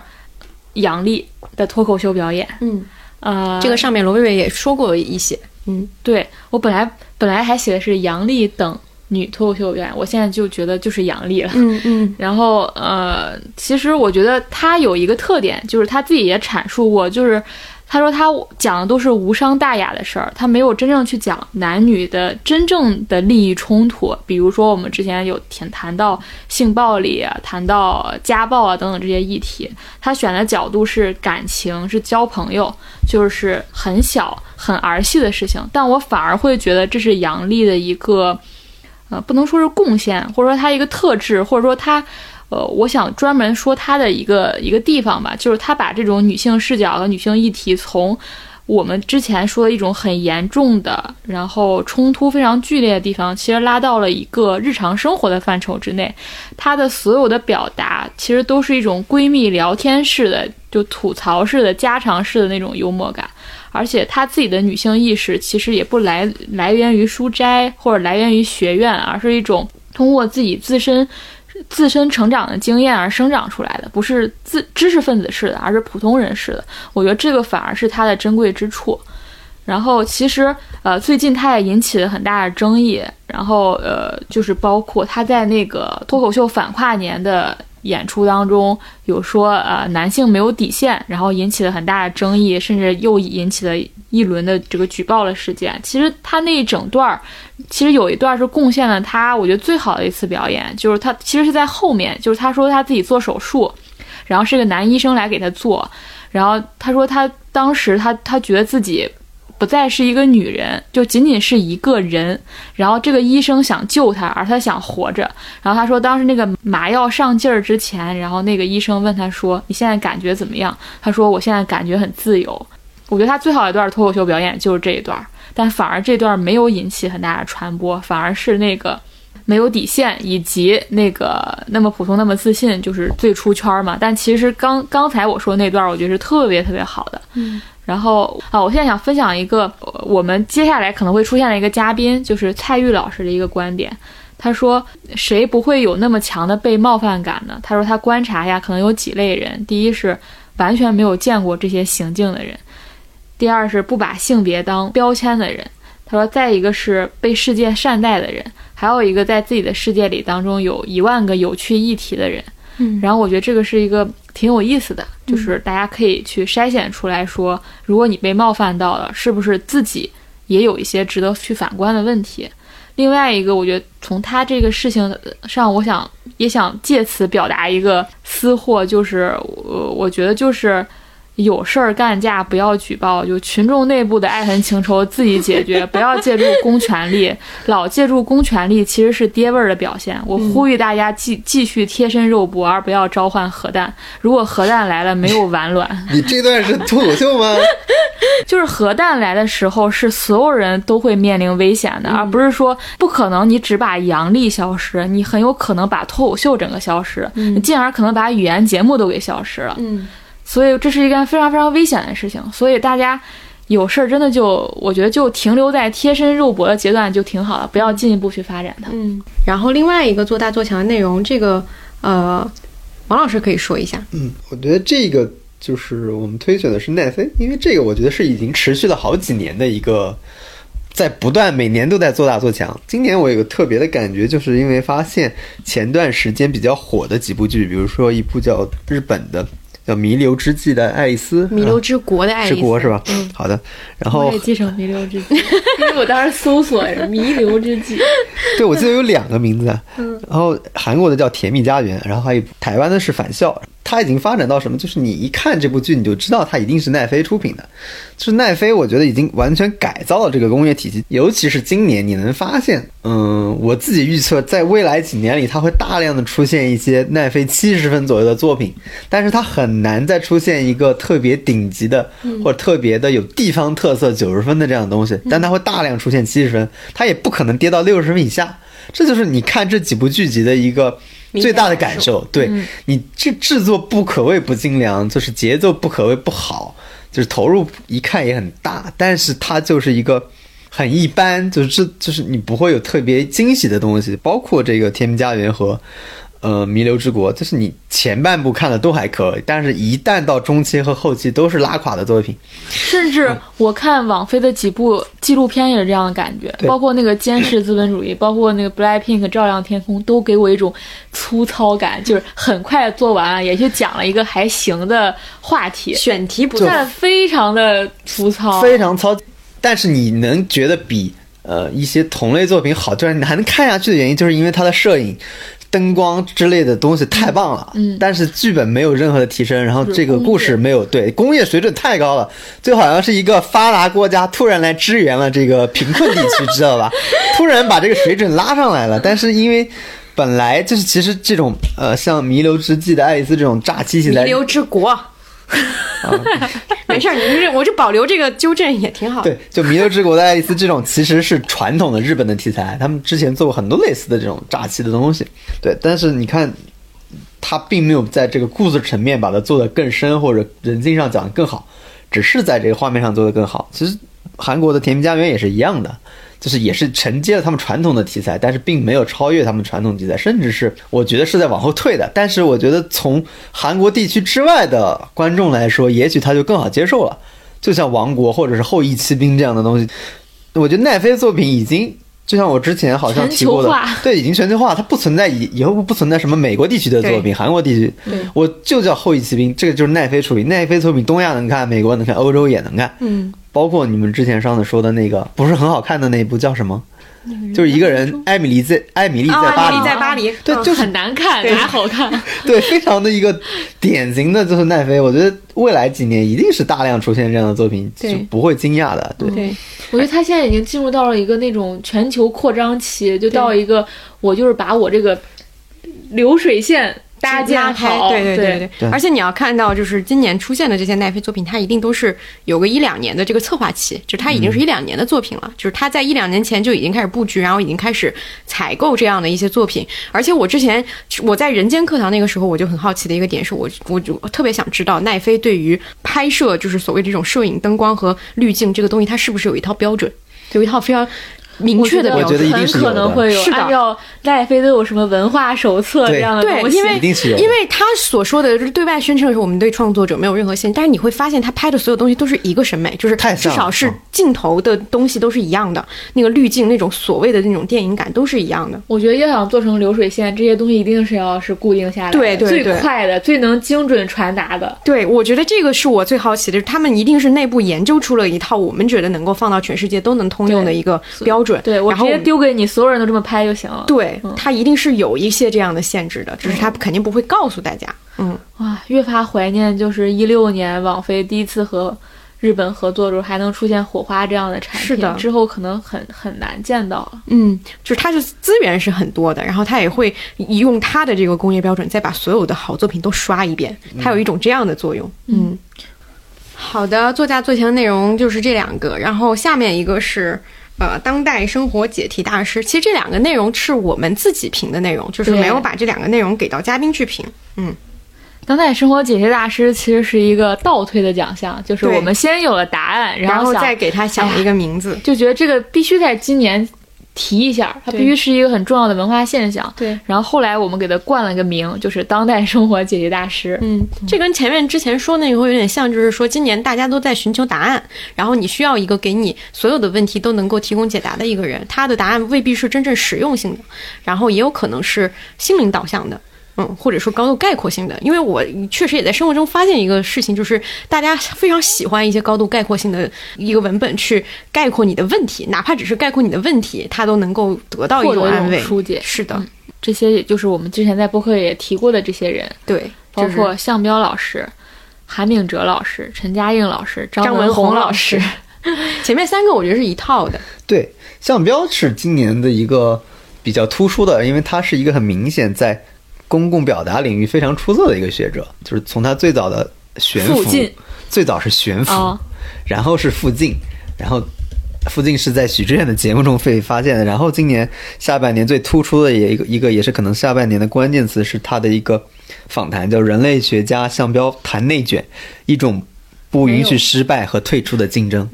对，这个其实是一个奠定了他作为这个解解题大解解题题大大师师的一个地位的一一篇作品。韩炳哲同样也是，韩炳哲倦怠社会去年去年的时候，对去年到今年一直成为了一个。当虽然他没有像向标那么受众那么广泛，但他其实成为各种播客、各种推荐栏目里，甚至这种写作里面经常被引用的一位作者。嗯，尤其是在对当代生活进行解读的时候，他其实在去年会有一个大规模的出圈，其实是九九六，九九六和倦怠社会是有一个挂钩的。然后陈嘉映陈嘉映老师是他在出版那个《走出唯一真理观》的时候，是他一些原来的呃文章的合集，但你发现在当代社会突然变得重要了起来，尤其是在今年，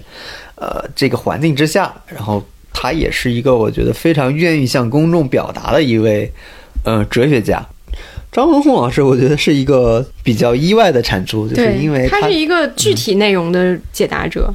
但他后来也是变成一个跟这个疫情相关的很多内容的，对他他还甚至还有人去问过他电影院开不开门 这件事情。他变成一个真实的很多具体问题的一个解答。他应该是嗯二，准确说他是二零二零解题大师，就是一个紧扣着瘟疫这个话题。是因为他在医疗领域的这种权威性和可信任感，以及更加就是敢说真话的，对敢说真话和说说人话的这种勇气，导致了他在其他领域也被信任了。嗯对，对，包括在营养学领域，是喝稀饭还是喝牛奶的问题，是吧？嗯嗯，对，就是各种各样的问题。我我觉得加上我们的播客第四人许志远老师，因为嗯，他不能说是在解题，但起码是这里面不管是向彪还是陈嘉映，都其实都是通通过他的提问而成为了一个解题大师。嗯，对 所以，我觉得也应该他是解题大师的引路人。对，其实十三幺还是发挥了很大的作用，它其实就是把学术里面的很多概念呀、东西给传到了一个大众的语境之内。嗯啊而且我觉得徐老师和十三幺给我们起了一个示范作用，就是要坚持自己的风格，持之以恒。嗯有一天会有人发现你的价值。嗯，就像我们播客，虽然没有可能做大做强，但我们会始终坚持这一小波的意义。好的。然后我们进入最后一个奖项，然后这个奖项是比较特别，这个奖项，我们刚才的很多嘉宾没出现，都会积压在在这个奖项里。对，因为我们嗯向大家广泛的发出这个问卷之后，会发现这个内容是大家选择最多的。这个内容是是二零二零个人私藏内容，因为个人私藏它其实带有更多的个人的特点，你去选择任何一个在今年对你来说印象深刻的作品都是可以的，它的空间很广泛，然后可能大家理解起来也比较容易。有人选了电视剧，有人选了书籍，有人选了自己看了很多年的脱口秀，呃，一个剧呃一个综艺，呃等等等等，我觉得都是非常丰富多样的。那就先由王老师来分享一下他的个人私藏。对今年的个人私藏还是之前提到过的，在雪山和雪山之间，因为我发现，在年末他只在两个榜单上拿过奖，我觉得这不是一个很公正的待遇，所以我决定给他颁这个奖。之所以说这本书，我自己今年感受是很奇怪的，今年这一年就感受，就你觉得精神上被塞进了很多的很多的情绪，但是事情过了之后，内心是很空旷的。这种空旷就相当于什么？就相当于武汉解封那天，我记得有个女生跑到那个解放路上去看的那种空旷。就你一方面觉得很满今年，但你一方面其实觉得觉得没什么东西，然后这一年被快速压缩过去了，所以这造成了一个很奇怪的心态。对我来说，就是今年我其实丧失了表达欲，就是我就觉得表达是一个不知道为什么表达，就是有什么可以表达的，表达有什么用，然后你就觉得很多东西已经表达过了，然后你你就觉得这些什么东西都不会改变，尤其是我工作已经快十年了。就你发现以前说过的东西，今天现在又开始在说，然后以前已经说过的事儿，你发现不会改变任何事儿。我我自己就会怀疑有很多事情的意义是在什么地方，然后我为什么还要去表达这件事儿？然后你去看，有的人做出选择，比如张洁平，我看他说的就是他希望自己身上能活出时代的矛盾，就是他还在努力做这件事儿。但我自己当时的状况就是我就是看了这本书，就是乔安这本乔安这本书给我很大启发。一方面就是刚才说的，它是一本可能有跟佛教有关的书；另一方面就是它其中一个句子，就是说，呃，美丽雪山那里边的一些老人，就是就是觉得他说。这个世界对那对他而言就是没有什么特别要知道的，也没有什么特别要表达的。当时看到这一句，我就觉得很震撼，就有点像那种当时看那个台湾一个作家一个小说，他说他当时小时候一直很懵很懵懂，但是不知道自己有什么问题，直到有一天他看到一个词叫游手好闲，他就发现他的生活就叫游手好闲，就是他生活的全部意义。那我就突然看到这句，就是乔阳的这本这本书，包括这句话，一个我也觉得就是你生活的意义应该是游手好闲。不是，只是说这个启发的意思。就是没有表达。我今年的意思，我就觉得今年我的对我来说，就是与其说是乔洋所说的逃离城市，还是亲近自然，不如说是逃逃离表达。因为我今年不知道表达有什么意义在哪。我觉得，就今年对我来说，就是一个有失语症的一年。当虽然此时此刻我还在录播客，并且我录了非常多的播客，但我对我我自己知道，我今年是没有任何想表达东西的，或者说不知道为什么要表达的一年。这个其实是我觉得今年给我带来的一个呃比较强烈的感受，我从之前从来没有过这样的感受。我不知道是跟疫情有关系呢，还是跟今年的特殊环境有关系呢，还是跟呃年龄有关系？但是其实状况就是这样，反倒是一些我原来觉得不会去看的书和不会去了解的一些东西，给了一个更大的启发。但是我不确定这个东西是正确的还是不正确的，是阶段性的还是持久的？对阶段性的还是持久的。也许在今年，我又重新产生了表达欲，重新在某些方面想去说一些话。呃，但我觉得那跟以往的一些表达是不太一样的一个一个东东西了。所以这个书其实我当时看完给我的呃慰藉或者给我的一个启发性的启发东西还是挺大的。好的，你要说吗，情诗？因为我觉得很难大概概括 get 到，嗯，嗯，行，还是因为个人私藏内容这个部分，我跟阿康有，然后我的问题是表达的疲惫，但我还在表达。但王老师给我了一个启发，就是可以不表达，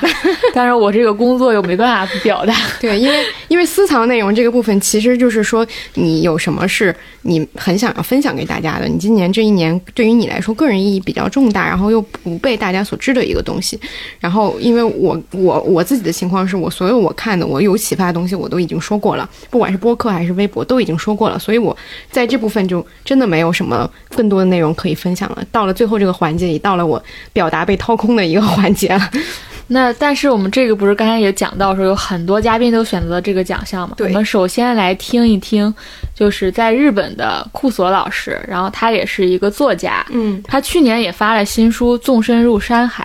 我的二零二零年的个人私藏内容要跟大家分享一个人，野木亚纪子女士。她是一个日剧编剧，她有几部在国内很火的作品，《逃避可耻但有用》啊，《非正常死亡》，还有《无法成为野兽的我们》。但是我今年要推荐的是她一部没有爆款的作品，叫做《MIU 四零四》。我其实一开始是因为呃要磕 CP 去看的这个剧，因为它的主演是宁野刚和新演员，磕还是很好磕的。但是因为看了两集，发现其中关注的社会议题实在是太深刻了，后来也就无暇磕了。这个剧的设定，如同它的名字，是一个很老套的破案剧，一集一个故事。这是日剧界不管拍的多烂。也每年都一定要拍的一个题材，但是其实，在这一部剧里面，它根本就不是为了破案或者解密，它主要讲的是对弱势群体的关怀。这个点其实，在前面的呃非正常死亡里面已经很明显了。那也是一个披着医疗剧的外皮讲一些别的事情的剧，就是野木女士她很会选，选的都是这些年烂透了的样板戏题材。除了刑警剧和医疗剧，逃避可耻和无法成为野兽也是，是那种很很丧的都市爱情剧。这些东西肯定是有市场的，但是我怀疑野木女士她这么做只是为了让这个项目在电视台过审而已。而且之前的几部作品我都没有真正说得上多喜欢，今年这一部真的是完全把我击中了。我好像看到她图穷匕见，把想说的话说得更开了。这部《机动搜查队四零四》也不是每一集都好，后来甚至可能有点烂尾。但是我看到它其中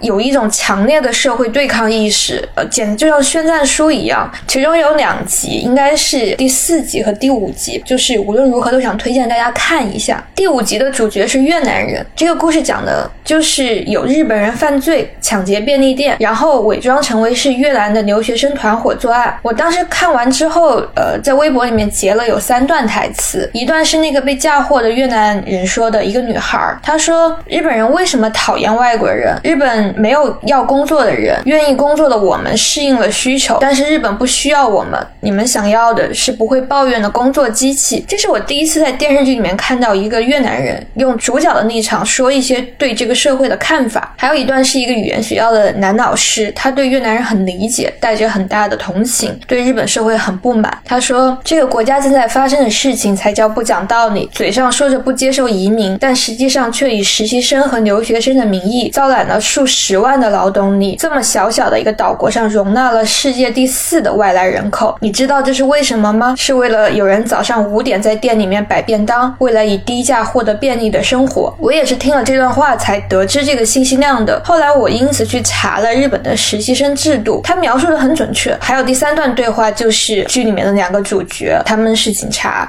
作为国家机器的一个组成部分。宁野刚他说：“国家的罪过是我的罪过吗？就算我道歉，也救不了数十万被当成机器的人们。大家为什么无动于衷呢？”然后新演员就说：“因为看不见吧，不去面对比较轻松；看见了的话，世界就会有一点点错位。意识到这个错位之后，是逃跑呢，还是闭上眼睛呢？”最后这段对话其实有点像是大多数的日本人，也很像是面对大多数类似问题的大多数的我们吧。关于越南人在日本影视剧里面的这种标签化很有意思，因为从前在日本的这种日剧日影里面，犯罪者和诈骗犯大多数都是中国人的形象。这些年中国人有钱了，就由越南人和印度人来接替了这个位这部剧里面对中国人的描写是中国留学生都家境富裕，实际上这完全符合我这些年在日本生活所看到的，就是周围的越南人明显多起来了。原因是什么呢？因为日本的高龄化和少子化需要大量廉价的劳动力。这些越南人，他们通过日本政府的一个实习生制度拿了签证来到日本，做的就是最基础的工作。比如我知道有很快速的那种培养流程，让他们能过来做医院的护工，就算是语言不通也没有关系，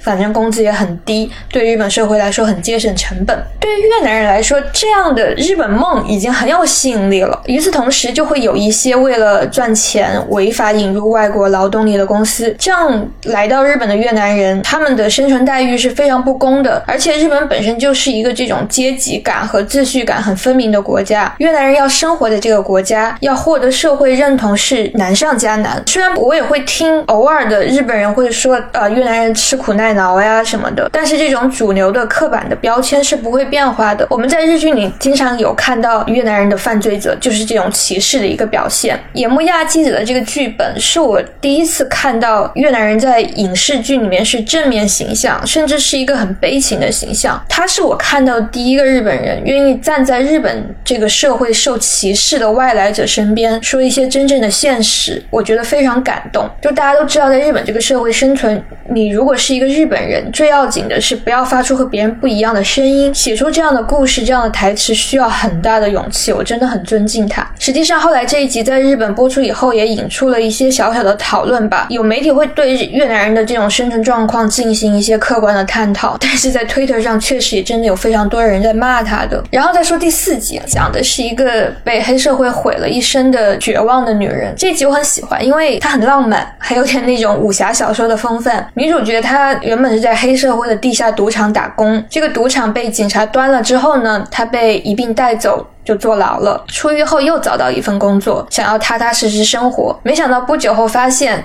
这个公司的实质呢，是为了黑道洗钱。他对生活感到很绝望。其中有一个细节的对比很有意思，就是他拿着呃十四万日元的月薪，每天吃着超市里的半价便当，但是同时看到却是电视机里面在播出政治家贪污了巨款，但是却不被起诉的新闻。所以他可能一度很想告发他的这个洗钱公司，但是他知道告发也没有用。后来他干脆决定，既然这些钱都是不干净的，就让不干净的我来用掉他们吧。他大概偷偷。盗取了有一亿黑钱，然后就要开始跑路，被黑社会追杀。这个过程中，他就各种变装呀、逃跑呀，最后就还是中枪了。后来他死的时候是笑着死去的，为什么呢？因为他在死去之前已经偷偷的把这一亿日元给寄出去了。嗯，在他对自己人生最绝望的时候，他在街头看到了一个少女援助团体的海报，上面写着“为了逃不掉的，什么也做不到的少女们”。他一下豁然开朗，所以他在逃亡。的时候，巧妙的避开了黑社会的跟踪，然后把这一亿日元寄到了那个支援团体去，而且是装在一个非常可爱的小熊的玩偶里面。这是他。人生的第一次捐款，他称之为我从来没有赌赢过，但是要再赌一次，也是他最后找到了一件有意义的事情和他对抗这个不公平的世界的最后的方式吧。在他寄出那一日元的时候，有一段话冲击了我。他说：“是谁强加给你们的这无趣的人生？柔弱而不起眼的女孩子，这些都是骗人的。你们会获得自由，让我来帮助你们。”就我太喜欢了这一段的时候，我看有人评论说。说姐姐来了，就真的很感动，就是这就是姐姐。然后我觉得我们在探讨女性话题的时候，我意识到啊，原来也可以不用总是那么的悲苦。也可以有一些很浪漫的方式。其实关怀女孩们的这个后来还有一集，有两个离家出走的年轻女孩，就是作为这个故事里面一条横幅的浮现。他们收到了一条信息，在网络上有人愿意让他们借宿，啊，但是被这两个主角的警察阻止了。他们说：“你们两个好好想一想吧，这种男的只会给年轻女孩发信息，要是出什么事儿就太晚了。”当场有一个女性律师就给了他们一张小小的名片，说。我知道你们是因为父母的关系才离家出走的吧？你们去找这一个呃专门为十岁到二十岁的女孩开的援助中心。世界上虽然有坏的达人，但是有好好在做的达人。我后来去搜索那个名片上的信息，虽然是虚构的，但是其实是真的有这样的团体。我之所以关注到这个，是因为那段时间因为疫情嘛，日本的家暴和性暴力事件就急剧飙升。我看了很多资料，就知道东京有一个专门支援少女团体的社团，他们在疫情期间。担心这些女孩失去居所，所以呢就在新宿街头就是举行了资源活动，就等着这些女孩现场来找他们，然后带他们去住处，让他们提供住的地方。但他们规模很小，我后来听说房间还不够了。当时也有一些在银座经营妇科诊所的女性医生，因为政府要求停业不能开张嘛，他们所以干脆就将诊所免费开放给这些性暴力受害的女性，作为一个临时的避难所。就但是因为这些团体都是非常小规模的，你在在街头或者是在那影上做宣传，覆盖能力很有限，所以我觉得野木亚纪子就真厉害，就是他通过。电视剧来传播，就像是发射了一个小小的信号给这些女孩，说有这么一个东西哦，你们可以去试一下。而且我觉得，如果所有在做女性运动、争取女性权利的这些人们，如果能从野木女士给出的这个小小的信号里面感受到，全世界在做这些事情的我们是一个联盟，是维系在一起的，然后得到那种继续坚持下去的勇气，我觉得就会很好。我为什么觉得野木亚纪子是如今日剧界的保障呢？因为写都。是情感、家庭生活和职场青年，确实真的有好几个非常不错的编剧。但是野木亚纪子他已经在非常深入和持续的关注日本的社会问题，伪善呀、不公平呀、个性的扼杀呀，然后说这些别人不说的话。我看过一个评论说，他的剧本是一边书写普通人易于理解的故事，一边书写复杂的日本社会问题。就这个社会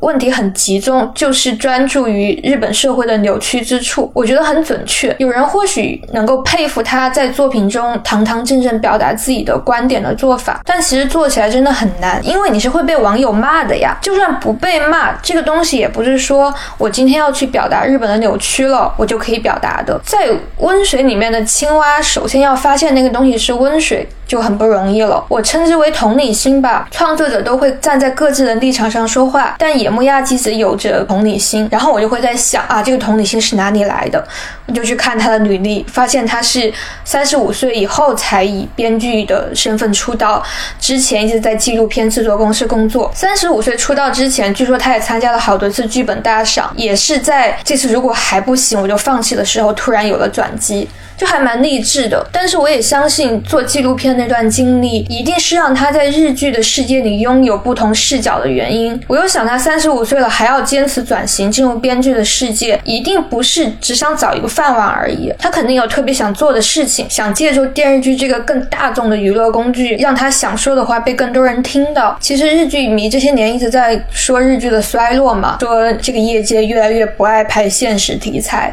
而且对于逃避现实题材的。追求简直是越来越夸张，就是日剧日影也变得非常的动漫化。和这部剧同时播出的是大热的半泽直树二，两者的那个收视差异也能看出这个问题。我们不应该否定半泽的这种策略性的成功，但是我可能自己更加感受到了野木女士在我心上打了一拳。日本的女性编剧其实也不少，但你能感觉到她们还是更多在写爱情或者写一种生活方式，像极了女。性在这个国家的分工，所以我觉得野木女士太特别了。我每次看到她这种挥舞着拳头的样子，就觉得过瘾，特别过瘾。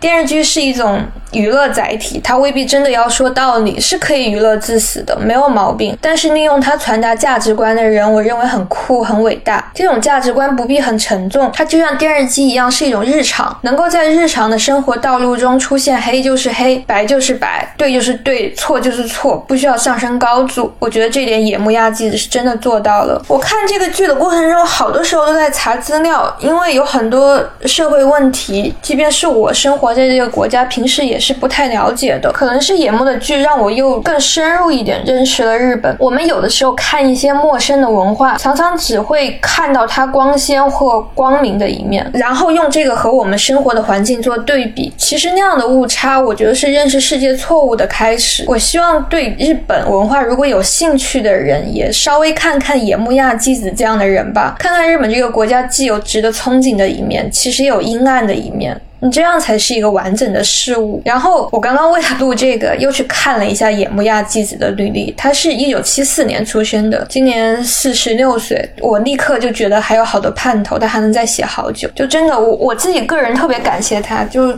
感谢他愿意从纪录片的世界下凡来到这个乱七八糟的凡间，给我们讲一些真实的故事吧。然后第二位是毛十八。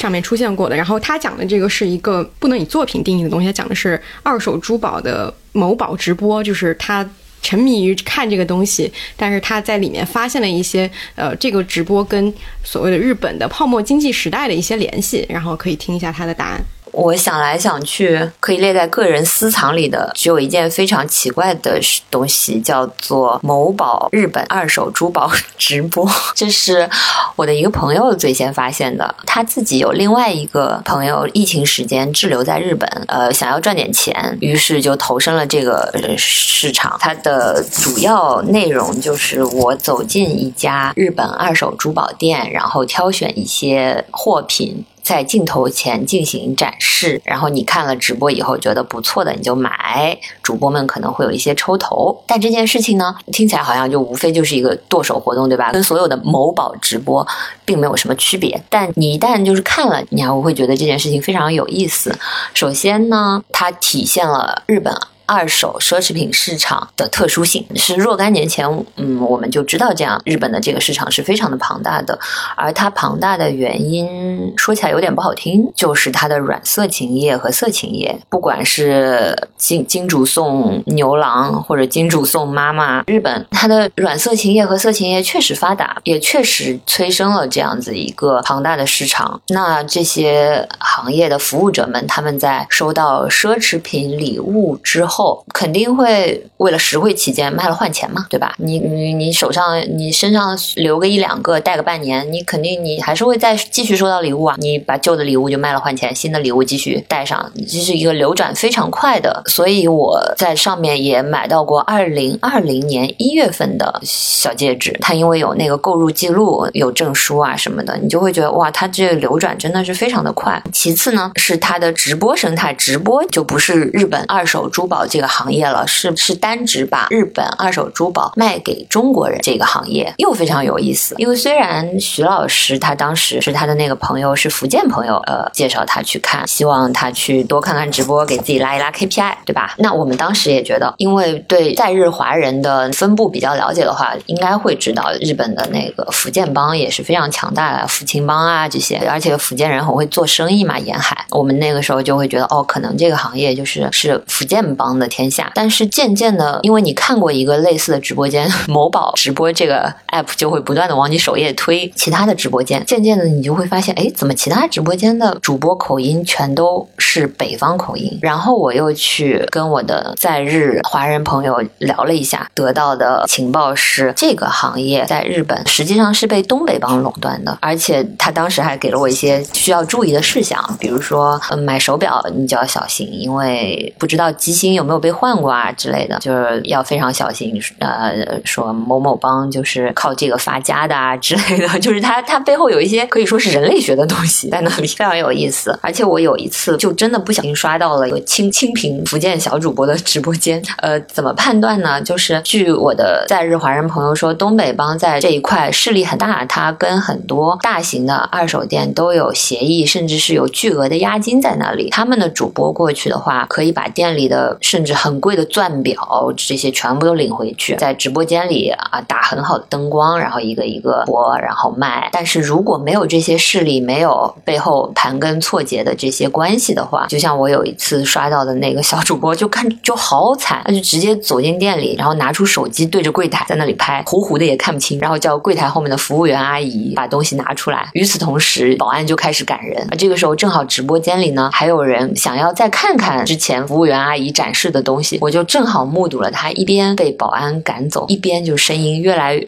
就离离那个柜台阿姨越来越远，然后还在那里喊：“帮我 keep 一下，帮我 keep 一下，keep 到下午。”就觉得觉得哦，就是没有关系的主播真的好惨，而有关系的就是有帮派在背后的那些直播间，他们就真的怎么说呢？你会很明显的各方面灯光啊、货品啊，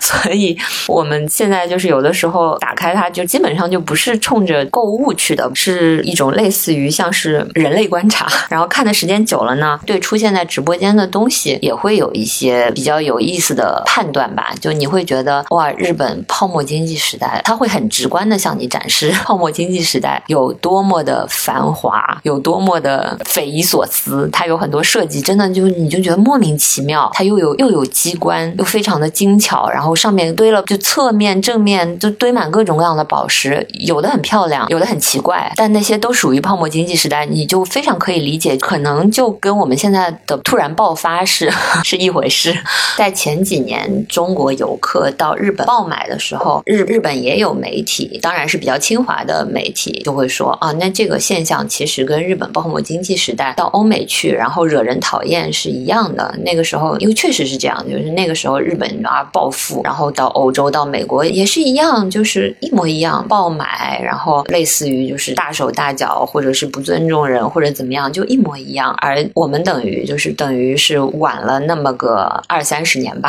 所以，比如说我买过一个金币，金币吊坠，买回来以后发现它背后它的镶嵌是有刻印的，然后我又查了一下那个刻印，那是日本六十年代成立的一个非常老牌的金店，你可以把它想象成比如老凤祥银楼或者是老庙黄金这些，就还比较老资格的一个金店。等于说主人当时买了这一枚，那是那个英英国的金币，马恩群岛的，买了这个金币以后，又拿到老牌的银楼去镶嵌，而且镶嵌了一个比较灵巧的，它可以活动的，就是比较与众不同的款式。就是这背后的一切，感觉就是一个一个挺泡沫经济时代的故事。而现在就是这个银楼已经濒临破产了。就像我之前说的，你要是在直播间买的话，买泡沫经济时代的东西是最有意思也有意义的，因为那个时候包括日本还有平和堂，平和堂的一些饰品真的非常非常漂亮。平和堂现在也好像快破产了吧，还是已经申请破产了？就你就会觉得这这背后的一整套，就是它之前的流转的过程，你都会觉得它是非常有意思也有故事的一个东西。所以向大家推荐我的年度私藏，说私藏好像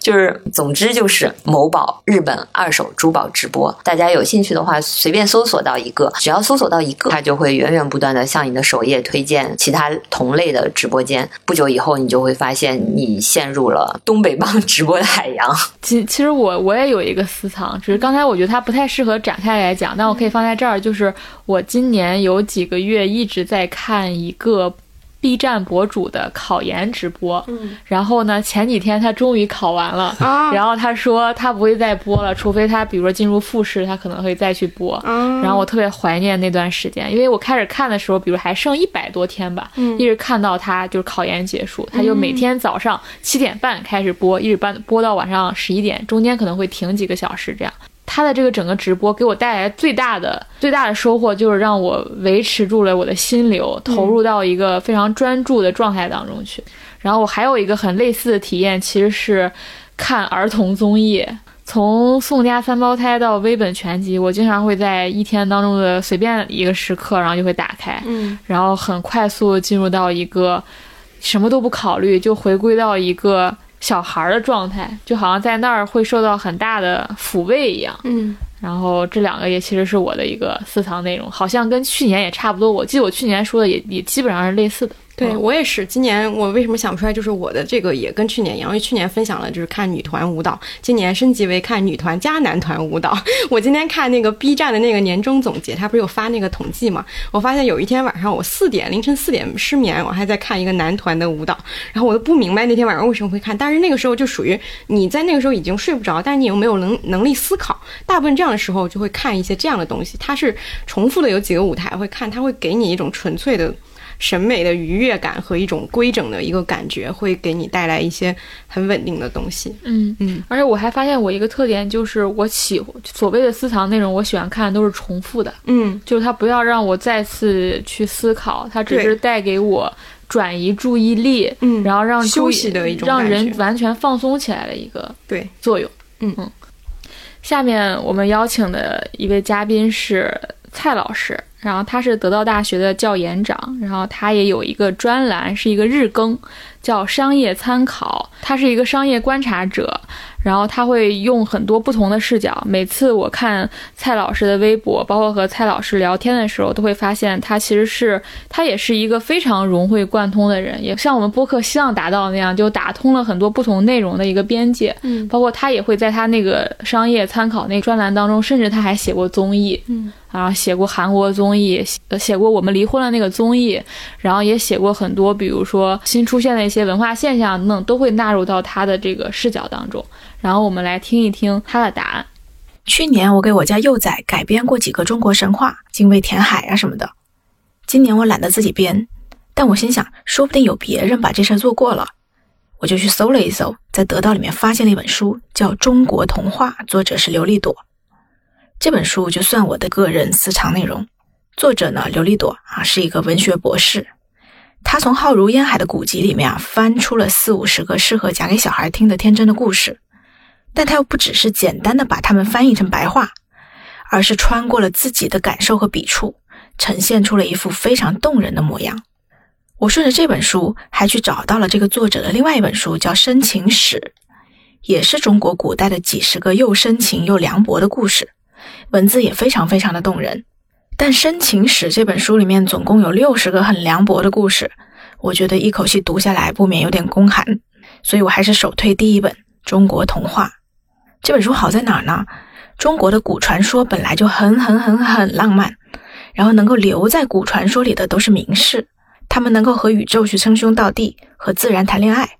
有人还会举杯邀明月。你以为那个人已经是浪漫绝顶的谪仙？结果还有另外的落魄汉子说他格调卑下，这个被说的人就是李白。李白也不恼，他沉吟再三，说：“那我们还是喝酒吧。你看这个故事本来就美，然后刘丽朵的文字呢又凛冽又温柔。刚才这个是深情史里面的故事，那到了中国神话里面呢，这些东西又更加的不重要。那些深情史里面内心的翻江倒海，在中国童话里面可能就会变成一个皇帝口中奇异的歌谣。”比方说，举杯邀明月，举杯邀明，举杯邀，举杯举，对影成三人，对影成三，对影成对影对。然后这个皇帝会在他夜醒的时候，在他的子民的良田里面撒下一千串的翡翠、珍珠和玉环，让子民们清晨醒过来之后，惊喜的载歌载舞。刘立朵的改编是如此美妙，以至于中国童话里面这些故事，有的我疑心自己看过，有的我疑心自己没看过。比如说有一个故事叫弟弟的羊，弟弟放羊走丢了，哥哥想去找，父母说你不要走，我们已经很老了。于是呢，哥哥就留下来照顾父母到他们去世。这个时候啊，已经离弟弟丢了过去四十多年了。哥哥就对自己说：“现在我可以出门去找我的弟弟了。”说完就上路了。啊，哥哥有一个很大气的名字叫黄初起，皇帝的皇。读到这儿啊，我就看到了一个哥哥矢志不渝，但是呢，他又能够随手把志向往后腾挪个四十多年，就像决定先做数学题还是先写作文一样简单。我感觉也只有活了五千年的中国舍得这么去挥霍时间，真的很浪漫。对哥哥来说，父母去世是道法自然，弟弟走丢却不是。但弟弟走丢了，他也宠辱不惊，没有当代人以为的那种撕心裂肺、艰难人生啊，也很浪漫。等他终于在山里面找到了弟弟，也没有什么悲心交集，哥哥就是纯粹很高兴。高兴之余呢，他突然想起问说：“你的羊呢？”弟弟说：“羊起来吧！”啊，山里的石头就纷纷站起来变成了羊，两个人从此就住在山里面，把石头和羊变来变去。你看这个故事里面，我找你找的好苦啊，不存在的。这些年你上哪儿去了？爹娘难过的都死了，这种心思也一点都没有的。而且爹娘我感觉也不难过啊，爹娘面色如常的又活了四十多年。弟弟走丢也没有关系，因为你不算走丢，你终归是在这个宇宙里，而宇宙和我们是称兄道弟的。四十年来你不过是久住在兄弟那里，那如今我也来了，生活在一起，这种主场感啊，这种纵横捭阖的浪漫，就很像书里还写到一个姓韩的书生，在一个明亮的月夜，对着夜空去挥舞勺子收集月光。然后他在一个乌云密布的夜里呢，又把月光从篮子里面放出来，照亮整个凉亭，一边和朋友们饮酒作乐。这种主场感，这种纵横捭阖的浪漫，中国童话里面整本都是。以至于我有一天想泡壶茶来重新读一读，一时间都想不出来哪种茶配得上它。我自己这几年和娃相处的时候，发现啊，小孩和世界相处的时候，他们会同时拥有类似造物主的那种残忍和温柔。他们跟大人一样是懂得世界的美的，但他们又更清楚哪些东西不必留恋，因为他们心中另有宇宙。这有时会让我相信，在他们和世界之间，是世界更加舍不得他们。那《中国童话》这本书呢，就让我更相信这件事儿了。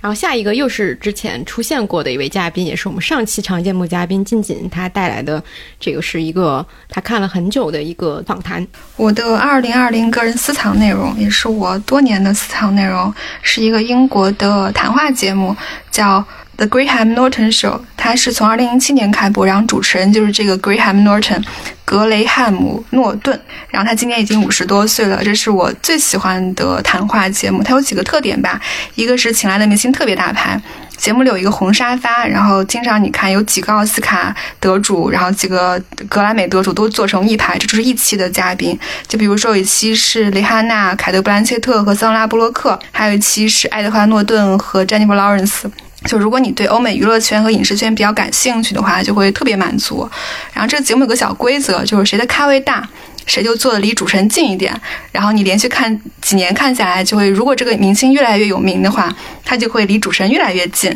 前几年最典型的就是卷福。第二个特点是他们的聊的话题百无禁忌，就不是我们常见那种有偶像包袱的人。除了欧美娱乐圈的氛围跟我们不一样之外，很大程度上得益于主持人的能力。就他真的什么都能聊，然后特别擅长随机应变，而且当然挺狂暴的。这也是我见过的唯一一个跟嘉宾提供酒的脱口秀。经常有人就边喝酒边聊天，然后你就眼见他喝大了，然后甚至有一次还见到唐顿庄园的那个。主人的饰演者就在节目当中突然要去上厕所，而节目真的保留了这一。然后他就给我是最单纯的快乐，真的就是你看明星，然后听八卦，然后有一个特别聪明的主持人给你提供非常愉悦的幽默感。他比恶俗真的是好看太多了。然后每集只有四十多分钟，就很下饭。然后现在某网站买了一些版权啊，前几年就是连翻译字幕组都没有，就就是只是因为它太好看了，所以我每期都要从。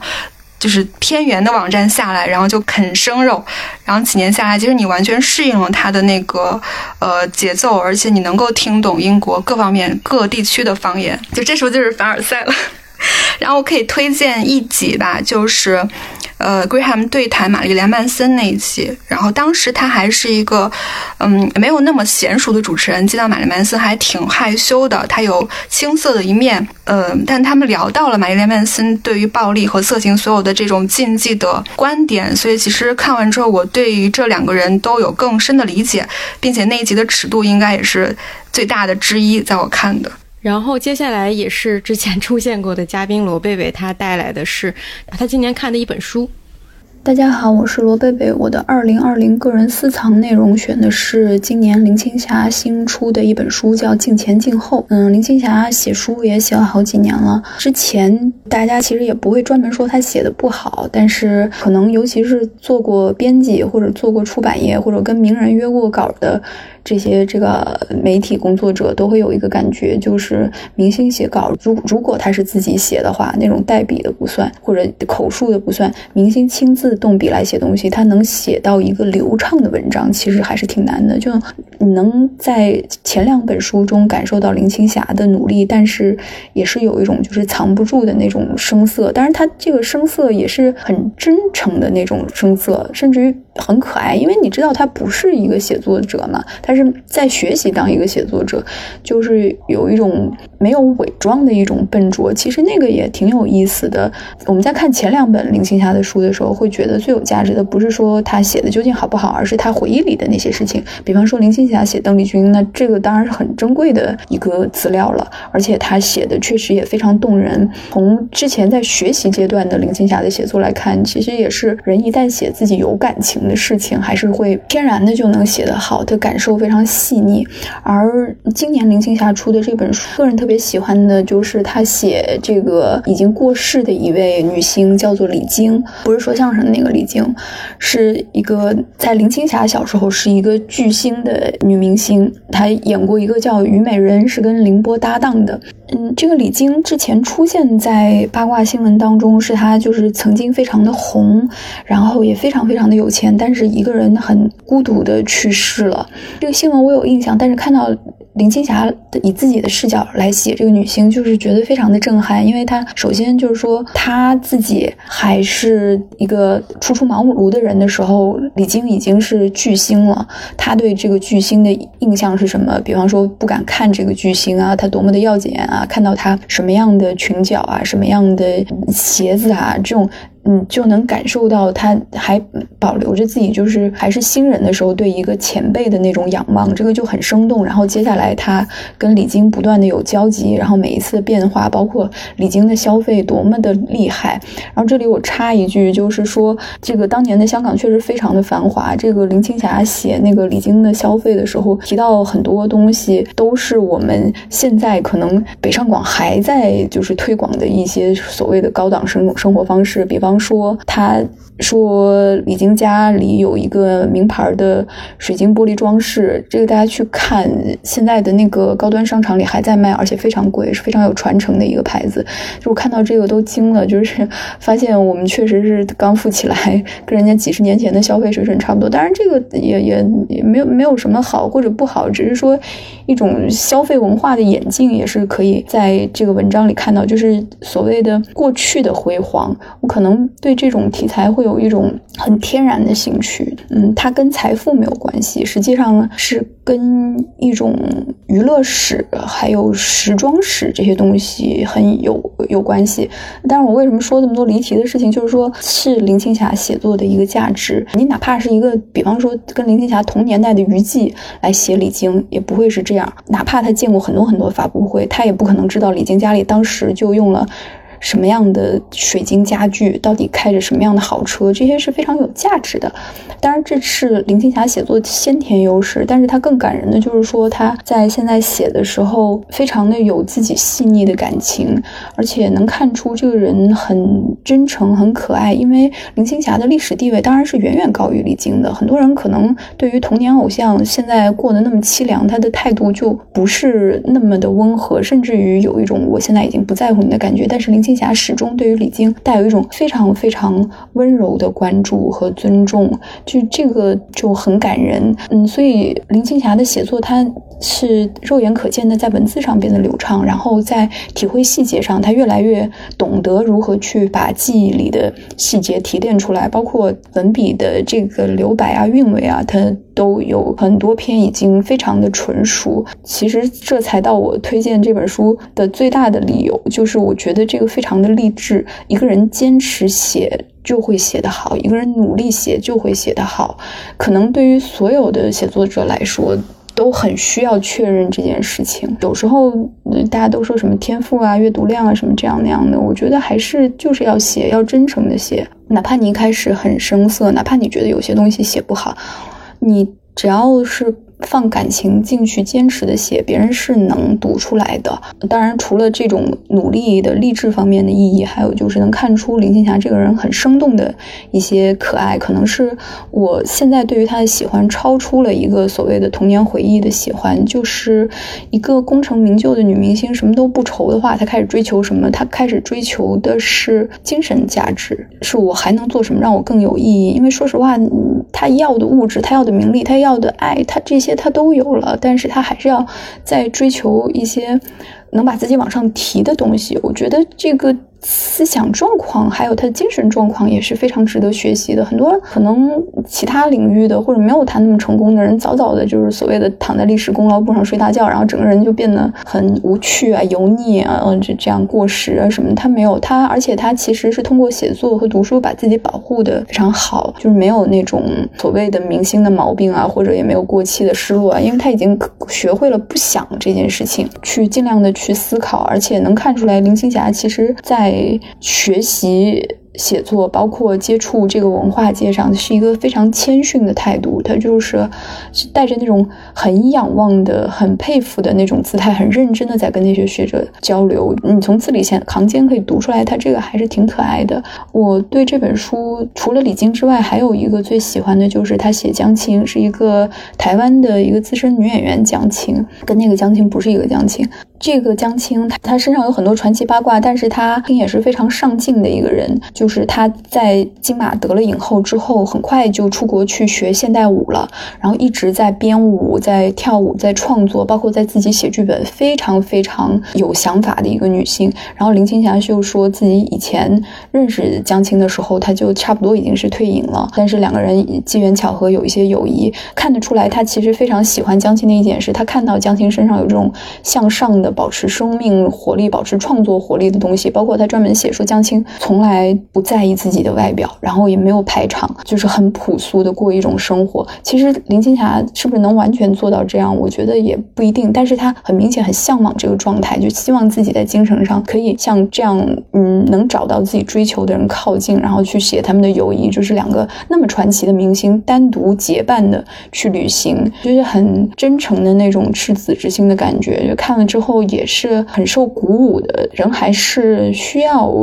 像他们这样有一种。不断的去想我的生命还能创造什么，而不是说我的生命还能消费什么，还能消耗什么。所以我真是看了，觉得非常非常的感动。所以这本书对于我来讲，不是一个名人写书这样一个东西，它是一个让我发现了让自己快乐和充实的方法。其实真的就是那些我们都说了一百遍的道理，就是你喜欢一件事，你要坚持去做。你想在一件事上获得才华，那其实首先你要做的是努力，而不不是思考我的天赋到底。够不够格做这件事情？让我们快乐和充实起来的方法，其实唯有去创造、去做对社会有益以及去提升自己的事情。这个讲起来 非常的空洞，但是你去看这本书，你会感受到这个东西很具象，而且很奇特的是，它是具象在了一些很传奇的、你耳熟能详的女演员身上，是一种赏心悦目的励志吧。就是我，我当时因为呃，我我听了罗贝贝的这个答案和毛十八的答案，我会。发现他们有一种共通性，是在于其实它也有一点像是所谓的旧内容、新旧内容之间的连接。因为毛十八是通过看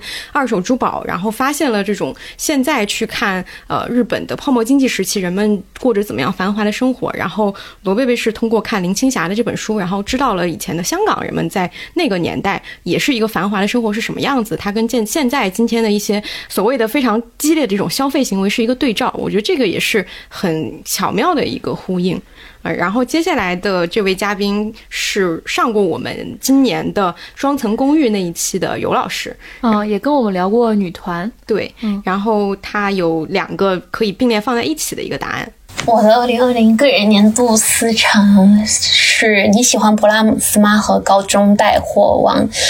其实，作为一个看剧基本需要快进的人，我的好剧好综艺的标准就是它让我没有快进。啊，为什么要选你喜欢勃拉姆斯嘛？其实他应该已经不符合现在的绝大部分人的审美取向，就是他的剧情很慢，有一点就是懵懵的感觉。但是我特别喜欢。看的时候，我有一种就是在看日式文艺片的很细腻的人和人之间的那种情感的传达，还有因为过于温柔才会导致的，比如说误会或者是一些错过，但也是因为过于温柔才能够坚持的一些人性的市场观点。其实男女主的颜值都不是我喜欢的类型，但我还是把这部非常沉浸式的看完了。其中我特别喜欢女主的点是在于，女主的设定是一个到了二十岁大学毕业以后想要学小提琴，然后花了四年才考上音乐学院，但是她算是学校的吊车尾吧。进了交响乐团也是不受重视的那种末位，就会被淘汰掉的人。即使是这样的情况下，也从来没有影响她觉得自己喜欢小提琴，影响她练琴的那种热情吧。其中有一个配角，其实是女主早期暗恋的一个男性角色，他才是那个处在一个相对有天赋的状态下学习小提琴的人。但是看到女主要学习小提琴的时候，他就觉得他要放弃了，因为他发现。他没法真正的热爱小提琴，至少不能像女主那样热爱。所谓的真正的热爱，我觉得就是你发现你可能不够有天赋，你已经没有优势了，但是你还是非常想要做这件事情。你还是非常想要成为一个这个行业或者是这个领域被认可的人，这里会涉及到一个我觉得大家多多少少有的时候可能会想过的问题啊，反正我是想过，就是如果你觉得自己还没有成为你理想中的那一个自己的时候，你更愿意接受是因为你没有天赋，还是因为你没有付出足够的努力？早期我能愿意接受我没有付出足够努力，因为年纪小的时候你会觉得你付出别人三分之一或者二分之一的努力达到跟别人一样的成果，那你永远都是有机会追赶上对方的，因为你会想说，那我只要努力一下就好了。可是渐渐长大了以后，我会发现别人的努力的那种态度可能是你最难克服的点，哪怕是用所谓的先天，并且人和人之间的先天差距可能并不会有那么的大吧，反而是努力才会慢慢的去拉开人和人之间。的差距，但是这时候又看了高中带货王。那高中带货王的话，就是一群高中生参加一个穿搭的挑战赛。因为我比较喜欢第二季，我是看了郑夏龙的一个穿搭被安利去的。那郑夏龙是那种很吸引你、长相好看，然后很容易出圈，让你永远有期待那种星星式的小精灵式的人物，这我也很喜欢。但我看到这个节目，真正让我进入到个人私藏的时候，发现了一个宝藏女孩，她叫 Yuna。这个女孩她是在海选到初选有二十名的，就是能够进入这个赛层的选手。那 Yuna 是第二十名。节目组就在初期就抛出了一个我觉得对十八岁的高中生或者是未成年高中生非常残酷的问题，就是你怎么看待这个名次？其实第二十名能多多少少的就能感觉到其他的选手对他不太在意，并没有把他视作一个威胁。从长相上，她也不是那个一眼就让人很惊艳的那种女生。然后 Yuna 回答问题的时候，就是淡淡的、轻轻的，就是觉得她觉得自己很幸运能够加入到这个过程里面。其实大家也看过很多选秀了，我们都知道，就是选手在这个过程里面受最终的。结果的奖品的影响也好，资源的影响也好，整个赛制的那个氛围的影响也好，大家的得失心都会非常的重，可能重于一般的自己。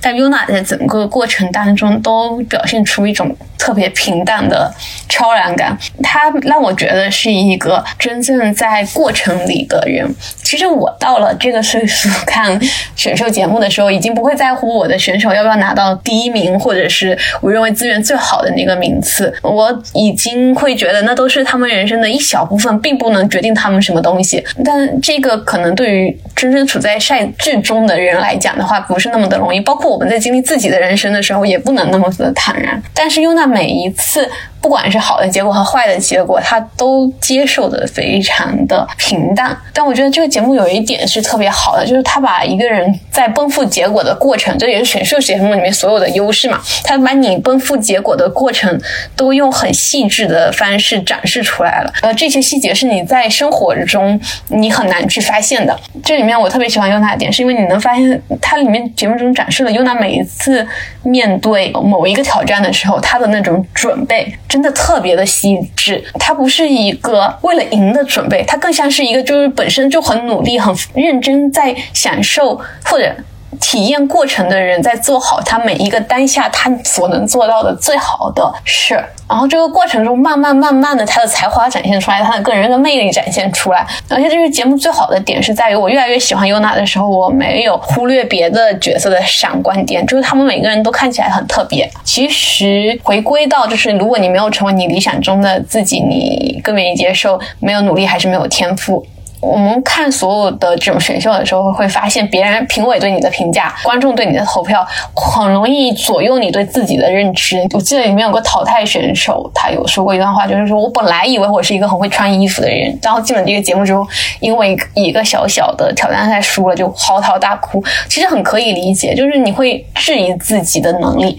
在某一个瞬间，因为别人对你的评价，而 Yuna 的那种态度，就是他在第二十名的态度，是我最喜欢的。如果别人觉得我不够有天赋，那我就觉得自己足够幸运进入到这里；如果别人看到了我足够努力，那我也不会忘记我还是那个有天赋的人。就是不要被别人的定义绑架，同时也不要被别人的期待捆绑。像你喜欢勃拉姆斯那里面的女主一样，即使在音乐天赋里面，你可能是嗯拿到了就是最低配置的那一个，可是这不影响你喜欢一件事情。我一直觉得，其实有的时候你看到和别人的差距，或者说和所谓的大佬的差距的时候，是因为你在这条道路上走得更专注了，你才能看得到这个距离。而这个距离，它一定不可能是一下子就能缩小的。不要被距离吓到吧，继续前进，前进就好了。而且，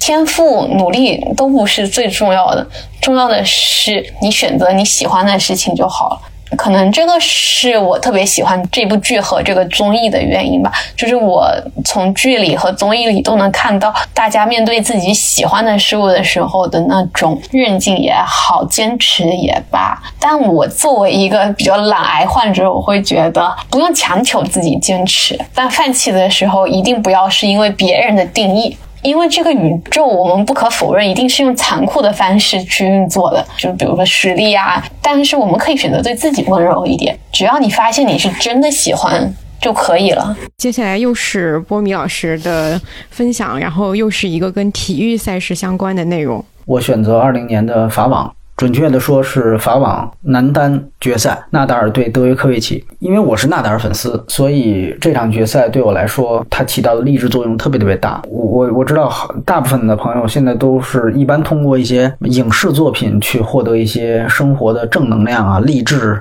精神什么的。但是对于我们这个从事这方面这个所谓啊评论工作、媒体工作的人来说，职业病。你一看什么励志电影，上来就先挑毛病，先先各种分析，你。没办法，就是从那儿获得什么个人层面的什么激励价值、什么能量，谈不上。所以，呃，我这几年大部分说，如果说给我个人能获得什么东西的话，那一定就是像体育比赛。在这里面，二零二零年里面最大的一场体育比赛，对于我个人就是法网男单决赛。但是对于我们来说，就尤其对于很多纳达尔粉丝来说，这场决赛非常非常不寻常。可能外人再来看，哎呀，他不是最擅长的就是打红土吗？就是拿法网最多吗？对吧？啊，这不是就又拿一个吗？这有什么新鲜的哈？但是稍微了解网网球的朋友就应该知道，这个法网是他所有夺冠的法网次数里面最艰难的一次，这是他第十三个法网。十三次里最困难的一次，因为我们知道疫情原因也影响到了网球，所以本来这个法网是每年都在五月份举办，结果今年挪到了九十月份的巴黎，而且决赛其实是在十月份了，而我记得当时应该十一黄金周都过了，所以说其实是算是深秋了。整个的就是巴黎的场地的气候跟他之前夺冠十几次的都完全不一样，今年呢又是法网第一次使用这个。顶棚原来法网是没有顶棚的，完了真的在决赛呢，顶棚还真的就关了，所以等于场地也变了。原来都是室外夏天，结果这回变成室内深秋。而且我们也知道，纳达尔呢其实是在越干燥、气温越高的这个场地上发挥越好，你越潮湿呢，这越封闭呢，这个发挥就越差，胜率就越低。结果呢，那场比赛呢之前还下雨。虽然那也是一个很吊诡的事情，就是其实，在当时呃比赛开始的时候，巴黎也并不下雨，但是组委会不知道出于什么原因就宣布，反正我们有有顶棚了，我们就在整个决赛进行期间顶棚都是关闭的。所以就在这样的一个情况下，等于是天时地利人和全部都对纳达尔不利。然后在另外一方面，他对手是德约科维奇，德约科维奇是这几年纳达尔最大的对手，甚至可以说是他的克星，在红土之外已经连续输球，而且大部分比赛全部都是。完败，尤其是两年前就一九年的澳网决赛，那被称为是人类体育史上单场体育赛事单个人表现最佳的一次体育运动员的表现。那那是德约科维奇碾压纳塔尔。所以在那之前之后，给纳达尔本人也造成了巨大的这个对垒上的一些心理阴影。而且更可怕的是呢，在二零二零年，就是等于那场比赛会师之前，在之前的所有比赛当中，德约科维奇除了有一次是被裁判判罚出局之外，他在只要进行完的比赛，他全部都获胜了。而在纳达尔这边，纳达尔在这之前的红土热身赛上没有拿到任何一项冠军，他在这之前的所有法网夺冠的。年份当中，在之前的红土热力赛是至少至少会拿到一项冠军的，无论是什么大师赛、五百赛，至少拿到一项。但是这次没有，所以他就像洛奇一那个对垒一样，或者像什么叶问一的对垒一样，那个悬殊是就是对垒的悬殊，无论从各个方面，天时地利人和、交战记录，二零二零年的这个整个的表现，全方位落后，没有任何人会认为纳达尔会轻松的获胜，即便是我们粉丝也会觉得，即便是获胜，可能也是那种一场惨胜，就是赢了自己也可能就断条腿什么的，就那种。啊，所以就是 一切方面都是德维科维奇全面碾压式占有。所以哪怕第一盘比赛纳达尔居然六比零获胜，这当时已经惊呆了一堆的所谓专家呀，这个网球评论员。我当时我都会觉得后面也不可能就一帆风顺。啊，也都会觉得不定哪儿就有什么反转的，甚至都会觉得是不是这是这是对方的策略。所以直到真的是直到那个再见 Ace 发出来之前，我甚至都觉得还有可能这个比赛是有悬念的，甚至会有反转。所以真的是直到那个再见 Ace 就真正是确定没有出界啊，我才知道 OK 这个历史在这一刻被成就了啊。这时候还得说个大数据。就是纳达尔也追平了费德勒的记录，起码是男子网坛最多大满贯冠军的这样的一个记录。应该说是自从两个人，费德勒首先在零三年获得过第一个大满贯之后，纳达尔在这项记录上永远是追赶者。而且纳达尔在我看来，他其实是非常不容易，他是前有堵截，后有追兵。就虽然我是他粉丝，但是我仍然觉得他是一个很可能是一个很悲情的人，是在于。呃，费德勒和德约科维奇都是建立过自己王朝的，他们在起码三到四年的区间内都是有统治级别的，对于整个男子网坛。但是纳达尔是没有的，纳达尔没有这样一个属于自己的王朝时期。所以在我看来，其实它的意义不仅是对于我们自己粉丝的个人励志啊之类的，真的是着实让我高兴好几天，这实话。但是对于网球历史也觉得很重要。上面出现过的傅一钦老师，然后他有一个个人私藏的内容，是一本小说。我想推荐的个人私藏内容是二零二零年布克奖的获奖图书《Shaggy Bane》，它的作者是 Douglas Stewart，一个在美国纽约生活的苏格兰人。这本虚构小说讲的是一个一九八零年代苏格兰工人阶级家庭小孩的成长经历。主要关注的是小男孩和他妈妈的关系，以及小男孩在这个过程中对他自己性取向和个人身份认同的一个探索过程。这本书我当时在年初就看到了节选，印象特别深。到年底的时候看到他获得了布克奖，我很惊讶，但是又很欣喜啊，因为。最近几年写这种衰败工业城市白人成长经历的作品特别多，有虚构的小说、电影，也有纪实的小说和电影。但是很多作品，我觉得都有一种外人看。动物园里动物的感觉，哪怕是作者的亲身经历，有时候也觉得是作者在猜测外人会想看什么样的动物。那 这本小说，我觉得。呃，非常特别的地方是，它有很多情感和画面上的细节，一下子就把我带进了他那个世界，而且是让像我这样完全没有类似经历的人，有一种亲身经历过那些事情的感觉，而不是我以一个外人的角度在动物园里面看一些长得很奇怪的动物。举个例子来说呢，我印象特别深的就是小男孩因为自己戴眼镜而感到的自卑，他在学校戴的是那种政府。救济发放的最普通的眼镜，所以可能款式没有那么好看。他在有机会跟一个有钱的这个呃律师出去吃饭的时候呢，他因为觉得自己眼镜太丑，所以就没有戴眼镜，导致在餐厅的时候他根本看不清菜单上写了什么东西。后来律师把男孩从格拉斯哥带到律师在爱丁堡的家，在爱丁堡，这个男孩看到了很多很多他以前从来没有看到过的房子。他说他那个感受就像他妈妈坐在双层巴士的顶层。看周围那些漂亮的房子一样，到了这个律师的家里呢，他又因为害怕把律师家里那些很整洁的东西弄脏，所以什么东西都不敢碰。他去卫生间洗澡的时候，因为不敢用律师叠好的很多毛巾，他就自己站在那里等自己身上的水全部干掉。我虽然没有什么类似的经历，但是这些细节总能让我想起我自己生命中经历过的很多，可能具体形态不太一样，但是背后情绪很相似的事件。所以这本书给我触动特别深。除了画面啊、情绪方面的细节，这本书里还有很多特别幽默的地方。我印象最深的是书里说，当时那个年代，无论是喜欢同性还是异性的朋友，都会在杂志的尾页放广告去寻。找朋友，那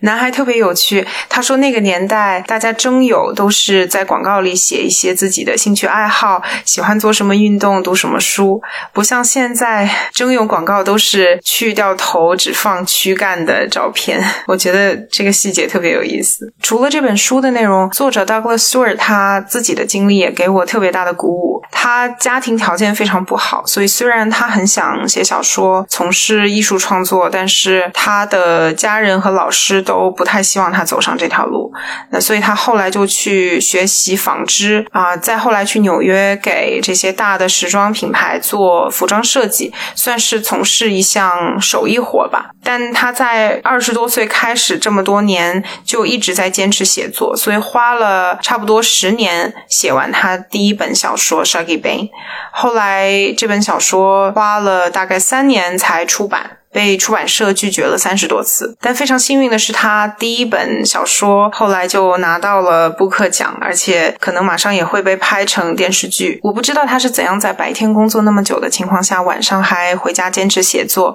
而且一写就是十几年。但不管怎么样，他的经历还是给了我很多鼓舞，至少做了尝试，做了努力，还是可能会有人看到的。好的，我们大部分的颁奖礼的内容就已经。差不多到这里结束了，然后在最后这个总结环节，我觉得我们可以聊一些可能留到最后，感觉有点像是已经该走的人都走了，留下来听的就是我们播客的以前的听众的会听的内容，就是关于我们自己可能这一年对于播客的一些感想啊，或者什么之类的。嗯嗯，就对展开讲讲进行一个小的年终总结吧。是的，然后我可以先问一下两位，今年这一年你关于这个播客的感受是什么？阿康可以先说。我的感受其实就是很疲惫，就是已经用尽了，也不能说用尽了吧，用了很大的力气，但它也就这样了。就是我也不知道怎么把它做得更好了，然后也不知道，呃，就是我我有点看不到它还它的空间，或者说它还能往前走的一步是什么。但其实我也不是特别在意这些地方啊，我我我会觉得。我觉得一点吧，就是比如我们去年做的时候，你刚刚开始做这个播客，你那你过去积累可能二十年的这个 人生感受也好，看过的内容也好，你都可以拿来这儿去分享，会有一个井喷式的表达的欲望。但到今年之后，它变成了一个你固定的日程，比如每月录广播电视报，这就导致我已经每个月看东西前，我都已经知道啊，这个东西是我月底可能会要分享的。然后你那个视角都已经马上就植入进去了，它就变得怎么说呢？就是你生活中的一切都变成了一个你看的东西也好，你的感受也好，都变成了一个你将来要录播客的素材。没有废材那你说这个东西会不会影响到你去观看的这个体验呢？其实也是有一点的，嗯，而且它也会有一点点伤害你的表达欲，因为我就像我刚才最早分享那个迷雾剧场的时候说的一样，就是。我会觉得，就是你，你需要有一些很萌妹、很天真的感觉，那个时候你的表达是非常非常珍贵的。但一旦你经验多了，一旦你患得患失了，一旦是你有一个先入为为主的一个视角之后，它可能会影响到你的表达本身，然后你的表达可能不再那么新鲜，不再那么灵动，不再那么有意思了。我觉得这个是一个不可避免的东西吧。然后我能想象到的方式就是。你应该有一个时呃比较长的一个时间段去释放一下，比如说你就去尽量减少你的表达。当然，我的工作也不太可能，就尽量的去有一段时间，比如说非常系统性的输入，然后去沉淀它，不要那么快的表达它。然后我觉得可能会有所有所改善，但我对此也没有那么乐观。所以我其实今年最大的感受就是疲惫，然后嗯。也不知道说这个这个播客怎样才可以做得更好，嗯，嗯，对，但其实这个更好，也没有谁对我们有要求啊，嗯只是说，嗯，你每到年终总结的时候，人不都会这样吗？嗯就他的问题是什么，他怎样才能更好？但其实是也是一个挺虚无的问题，嗯他维持这个样子难道不可以吗？其实也是可以的，对吧？可 以可以。王老师呢？我觉得体会都差不多啊，就是所有的表达或者所有的创造到一定时间都会出现这种问题。像康老师刚才说的，就是一个是疲惫期的问题，一个是重复表达的问题。就是你的方法论、你的积累，其实，嗯，在一开始来说是一个很新鲜的东西嘛，但是到后来，重复的东西就会越来越多。就是对，你会面临做一个选择，就是你要么是有更新的东西表达，那这个需要你输入；要么是一个重复性的表达，就这个就是一个让你疲惫的事儿；要么就是不表达，不表达就是没有没有播客可以录的东西。那你的选择其实是不多的。当然，对于嗯呃这种不是这种一手创作或者介于评论这种，其实还有一种方式，就是可以去采访别人嘛。这个其实也是跟工作相关的，这个是一个我觉得是一个比较有效的手手段。如果比如说，如果让我来说，我觉得也许当然也要看听众了，就是可以在某种程度上多做一些，比如说多请一些更有专业性的嘉宾，或者是呃在某些领域更有发言权的人，让他们让他们过来说，然后你在这个采访的过程中，同时也扮扮演着一个吸收的角色嘛，就是呃一方面在输出内容，一方面也在输入内容。这个也许是能够缓解这个所谓表达的焦虑或者表达疲惫的一种方式。当然，这种嗯、也需要各种各样的机会吧。嗯尤其是我们三个人都不是一个性格非常外放的人，都算某种程度上的，对我们算是比较保守，或者是那种就是邀请嘉宾的过程当中，也是每次邀邀请，或者说包括这次我们做这个年终活动，对于我们三个而言，都是要鼓足勇气对，去邀请对方来帮我们录的，就很害怕麻烦别人，对。所以我们去比如邀请嘉宾啊什么，对我们可能也虽然没有了表达的负担，那可能就有了心理的负担。对，还有嗯剪辑的负担。对，对，呃，我我觉得确实大家想的问题都差不多，因为去年，呃，我我有想到去年其实那个时候真的是一个非常纯粹的开心的一个状态，因为去年就是刚刚做嘛，才做了半年，然后才做半年又有了一定的影响力和就是一定的成果吧，然后那半年聊的所有长长节目都是我们非常喜欢的作品，然后就觉得那个表达很系统，然后又很规整，就是整体都很好。但是到今年就确实陷入了一个所谓的瓶颈的一个阶段。今年有好几次，上半年是因为疫情见见不到嘛，然后下半年又是因为选题的匮乏，就是好几次选题真的是非常非常的贫瘠。要不是有广播电视报这个固定栏目，其实我感觉有好几次都是要很长时间的断更了，就是真的是有时候是在逼着自己去找选题，然后找出来的选题有可能如果一个不合适的话，可能又会马上的就会被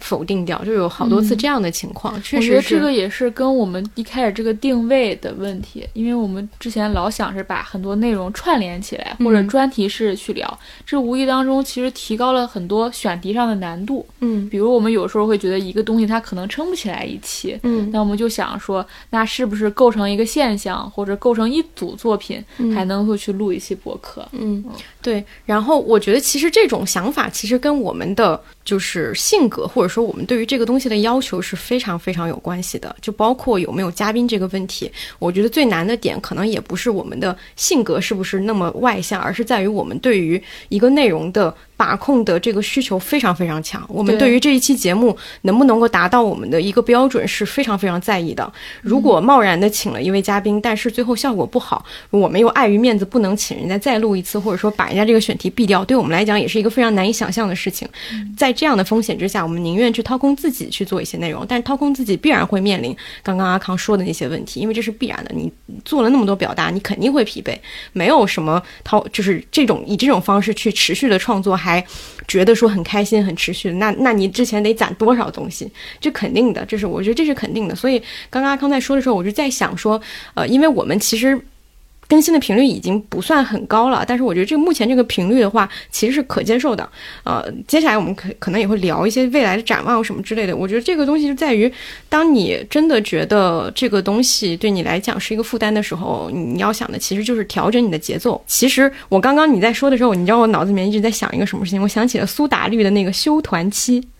就是他们在漫长的这个活动之后，他们休了三年还是五年，到现在还在一直在休，就所有人都开始去过自己的生活了。我觉得这个事情也完全 OK。就是如果我们有一两个月我们就不录，连广播电视报我们都不录了，我们就就彻底的就是断更，我觉得也可以。就是这个事情也是 OK 的，就只要我们的持续是是一个，就是在两个月之后或者三个月之后还能再回来，还能再以一个新的方式出现，我们再还能激发我们对于所有的这种表达一个新的想法，我觉得这个东西就就所有的这种空白都是可以接受的。嗯，我觉得这个是新的一年可能必须要去处理的一个问题，要面对的一个问题。但是我觉得还是有各种各样的方式可以去解决。嗯，包括嘉宾这个，我还想补充一点，就是。其实我一直对请嘉宾没有那么积极的态度，也是一直很希望说这个播客还能维持一个我们三个人聊天的感觉，就像锵锵一样，它其实是一个更固定的一个搭配。然后请嘉宾的话，我就很担心会变成一个采访，然后采访我会觉得那大家看采访或者说听采访的这个方式特别多，如果我们不能保证说请来一个最独特的人或怎么样，就是我会觉得这个。没有你这个播客的一个嗯特性吧，就它会慢慢的被消失掉，就只是我们再去把这个东西维持下去，或者让它更像一个合格的产品的一样，所以所以更坚持在这一点，但更坚持在这一点，就是会导致这样的问题。嗯嗯，对。然后我可以讲一个今年的一个就是播客的一个好的一个事情，就是对我带来的一个好的一个感觉，就是因为今年我会发现，当我们在呃，长节目的选题上陷入瓶颈的时候，因为广播电视报是一个持续的，而且基本上不太用动脑的事情，但是好几期广播电视报的效果很好。就是它是，尤其是在下半年，我记得有几期，其实我们聊的挺深入的一内容，就是包括什么夹呃什么活在时代夹缝中啊，或者说是真问题啊，什么类似这几期，其实都是我们在录之前完全没有想到这一期的主题，但是在聊着聊着的过程当中，我们发现了这一期其实都是扣着这个主题的。然后这一期的内容也会有很多的听众，一个是被我们的氛围感染，因为我们在录的那个过程当中，其实就是在不断的发现抵达这一期的那个核心的过程，听众也会有这样的感觉，然后他们也会被这个氛围感染，也会。得到鼓舞，然后在评论里反馈给我们，有很多人表达了对这个栏目的喜爱，就是这个是我之前没有想到的，因为就像你之前也有说过，说原来大家好像更喜欢听广播电视报一点，因为它是一个更轻松、更陪伴式的内容，是一个没有什么什么门槛的一个内容。嗯，我觉得比较重点是我们在应该是四月广播电视报，就是五月那一期，其实做了一个改版，嗯，就是把这个东西变得更像一个有点综艺节目的感觉啊。虽然它没有完全像啊，其实是那些比如那些栏目的设置啊，它其实是有点偏那个方向，而且也更偏我们自己个人的表达。每个月都会增加一个个人分享的环节，每次都在那个环节会拍。我经常会觉得大家是不是有时候会先跳跳到那个部分去收听。因为他会会跟，因为大家都活在这个同样的一个同样的一个氛围氛围之下嘛，所以你很多可能是会有共鸣的，因为我们都是就是日常生活当中遇到了一些问题啊或什么，大家可能会也都能参与其中。其实你相比这种具体的一个剧呀什么，其实是更好参与的。然后每次在那个部分，我就发现其实能给别人带来很多的快乐，这个是我自己完全想不到的一个。嗯，结果，嗯啊，所以这个也是，虽然我刚才讲了很多疲惫啊或者什么的，但是这个还是带给我非常非常大的鼓舞的，因为我从来没有想到有一天自己可以给别人带来快乐，是一个人设为《头脑特工队》里面悠悠的人，对，带来了快乐，对，确实是这样。因为我会发现这个事情比较有意思，是那一期我们自己可能也是在找答案的一个过程，然后找到答案的这个过程也治愈了很多人，然后也给人带来了这种安慰或者是陪伴，这个事情就确实是意料之外的事情了。然后，而且那个也很像我说的，就是呃，我们我你刚才也提到说，那个电视报那部分经常是我们三个人聊起来的嘛。那个就是我刚才说那种不是设计好的表达呀，就是互动出来的，特别自然的那个东西。嗯，所以那个东西反而是好的嘛。嗯嗯，王老师有什么补充的吗？对，我在思考创作的问题啊，就是 怎么样的能让一个创作更为持久的保持下去。嗯，因为疲惫一定是个问题，这个在原来不管是当记者、当编辑都会遇到的一个问题。比较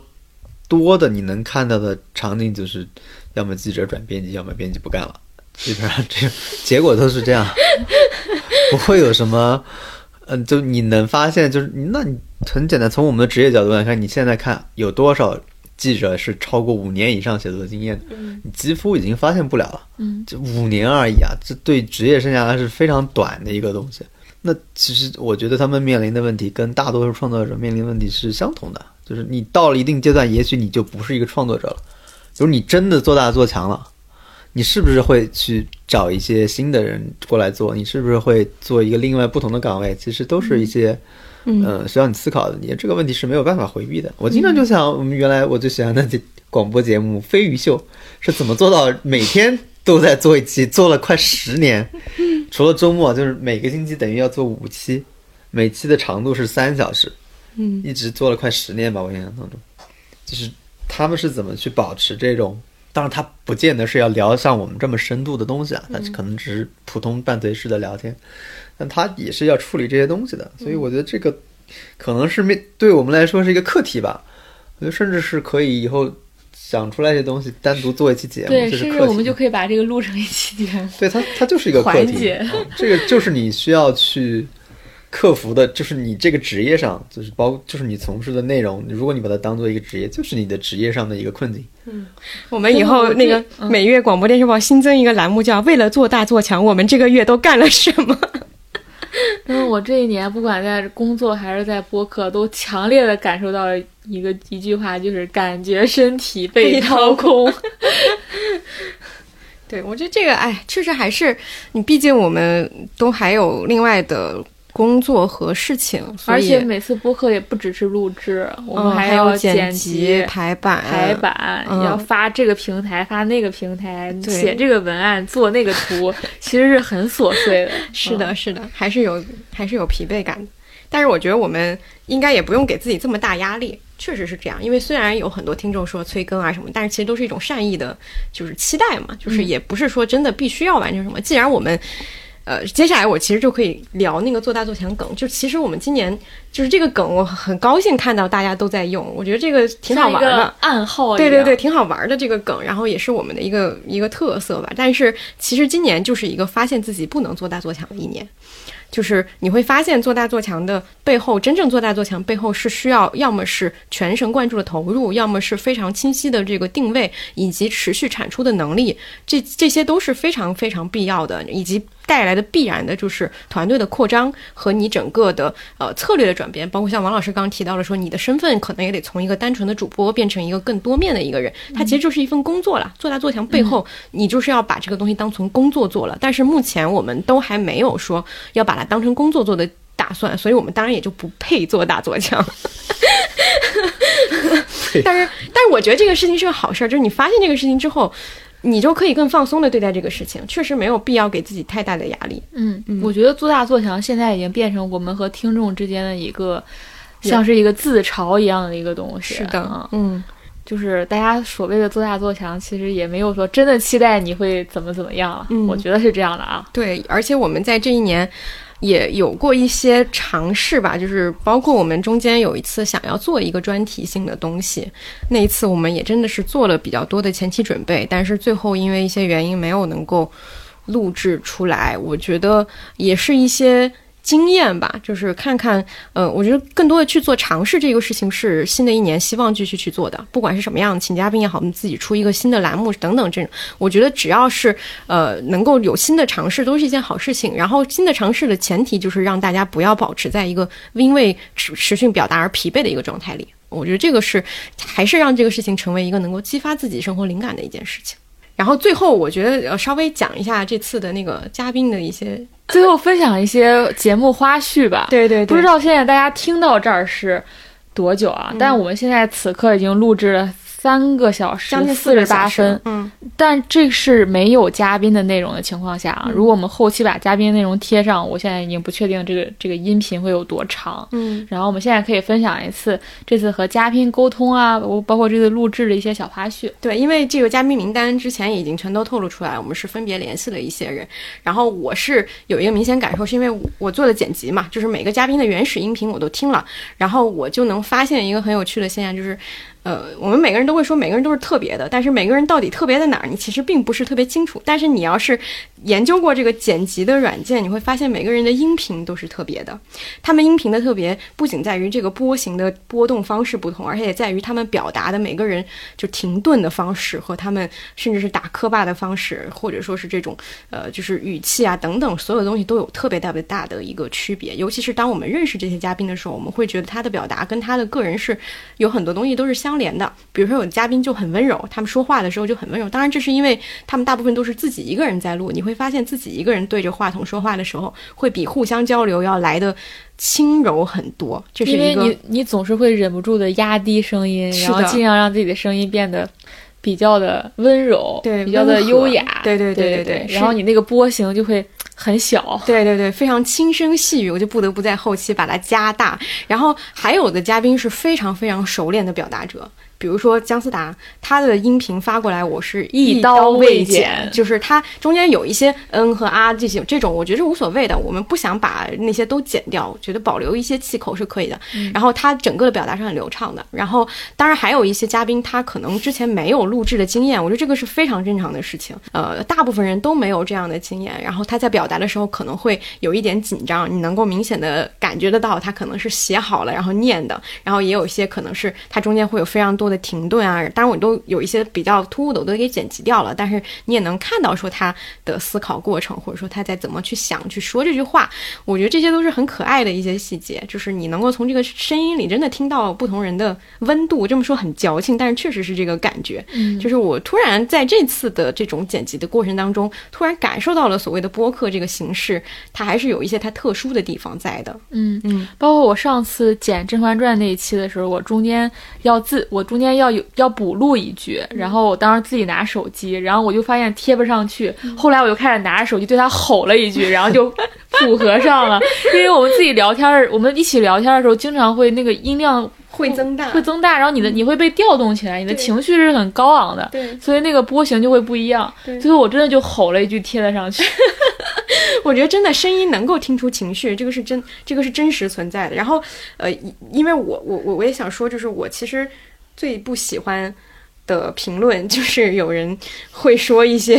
声音的问题和所谓的笑啊，或者说是这种反馈啊，就是类似这种问题，是因为呃录制过程里有大量的不可控的因素，就是我们的情绪，我们当时很高兴，我们的笑，因为我记得上一期好像有人说什么突然大笑，我就觉得笑这个东西当然就是突然的，每个人的笑都是突然发生的，你还能控制你自己的欢乐是在什么时候吗？当然不可能了，所以我觉得这些是非常自然的一些行为。然后有时候在剪到笑的时候，其实是已经往下拉低了一下，但它确实会在比如说比较平静的时候突然来了那么一下。但你即使拉低了那个音量，它本身还是它那个音调是在的。你音量拉低了，它不会根本上改变那个突兀性。对嗯，所以我我是觉得，嗯，关于这方面的，请大家宽容一点。然后就是我们之前有说，有一位嘉宾给我们发来了五十分钟的音频，但是我很很感谢他，因为他应该是在做年终的一些反派的一些节目，非常非常繁忙的时候下还能录五十分钟，对太厉害！然后，但是但是但是波米老师评价了一番我们今天的这个奖项，他对我们奖项非常的不满，就是 也没有非常不满吧就？是我们十个奖只有一个是吐槽，对，只有一个是负面的啊，其他的都是而且这个负正向的面还非常的轻微。轻微。嗯对对对，我也非常其实佩服呃展开讲讲这个奖项设置的非常乐观，十个奖项九个都是偏正面的，姑且算是九正一负。在我脑子里面可能是呃马倒过来九负一正。我们当时给嘉宾的一共是十个十个奖项，然后我我我们他说完之后，我们确实也发现了是这个问题，我们确实整个的这个榜就他单是一没说之。前，我们也发现了，呃，其实这整个榜单是一个偏向于乐观的一个东西，其实也是我觉得跟我们播客的风格是一样的，就是还是想尽量的给大家发现一些好内容，发现一些值得去关注的东西。在现在这样越来越苦的这样一个环境里，我们能尽自己在自己的视角上去发现一些呃能够让人振奋的东西，这是我们的一个风格，可能是对，确实是好的。然后我们这次的年终总结大概就是这么多。四个小时，真的困了。对，这个录制时间太长，这也是我们录制史上最长的一期。然后现在已经很晚了，所以今天就这样。然后我们明年见，也是今年了。二零二一年，二零二一年年度内容大赏见。好的，希望我们明年还有力气做这么长的内容。好的，那我们下期节目再见。拜拜。这个明年见呀，这个就是这个，要是这个节目就是明年见了，这个系列。今天就喷到这，再见。今天就喷到这，今天就喷到这儿。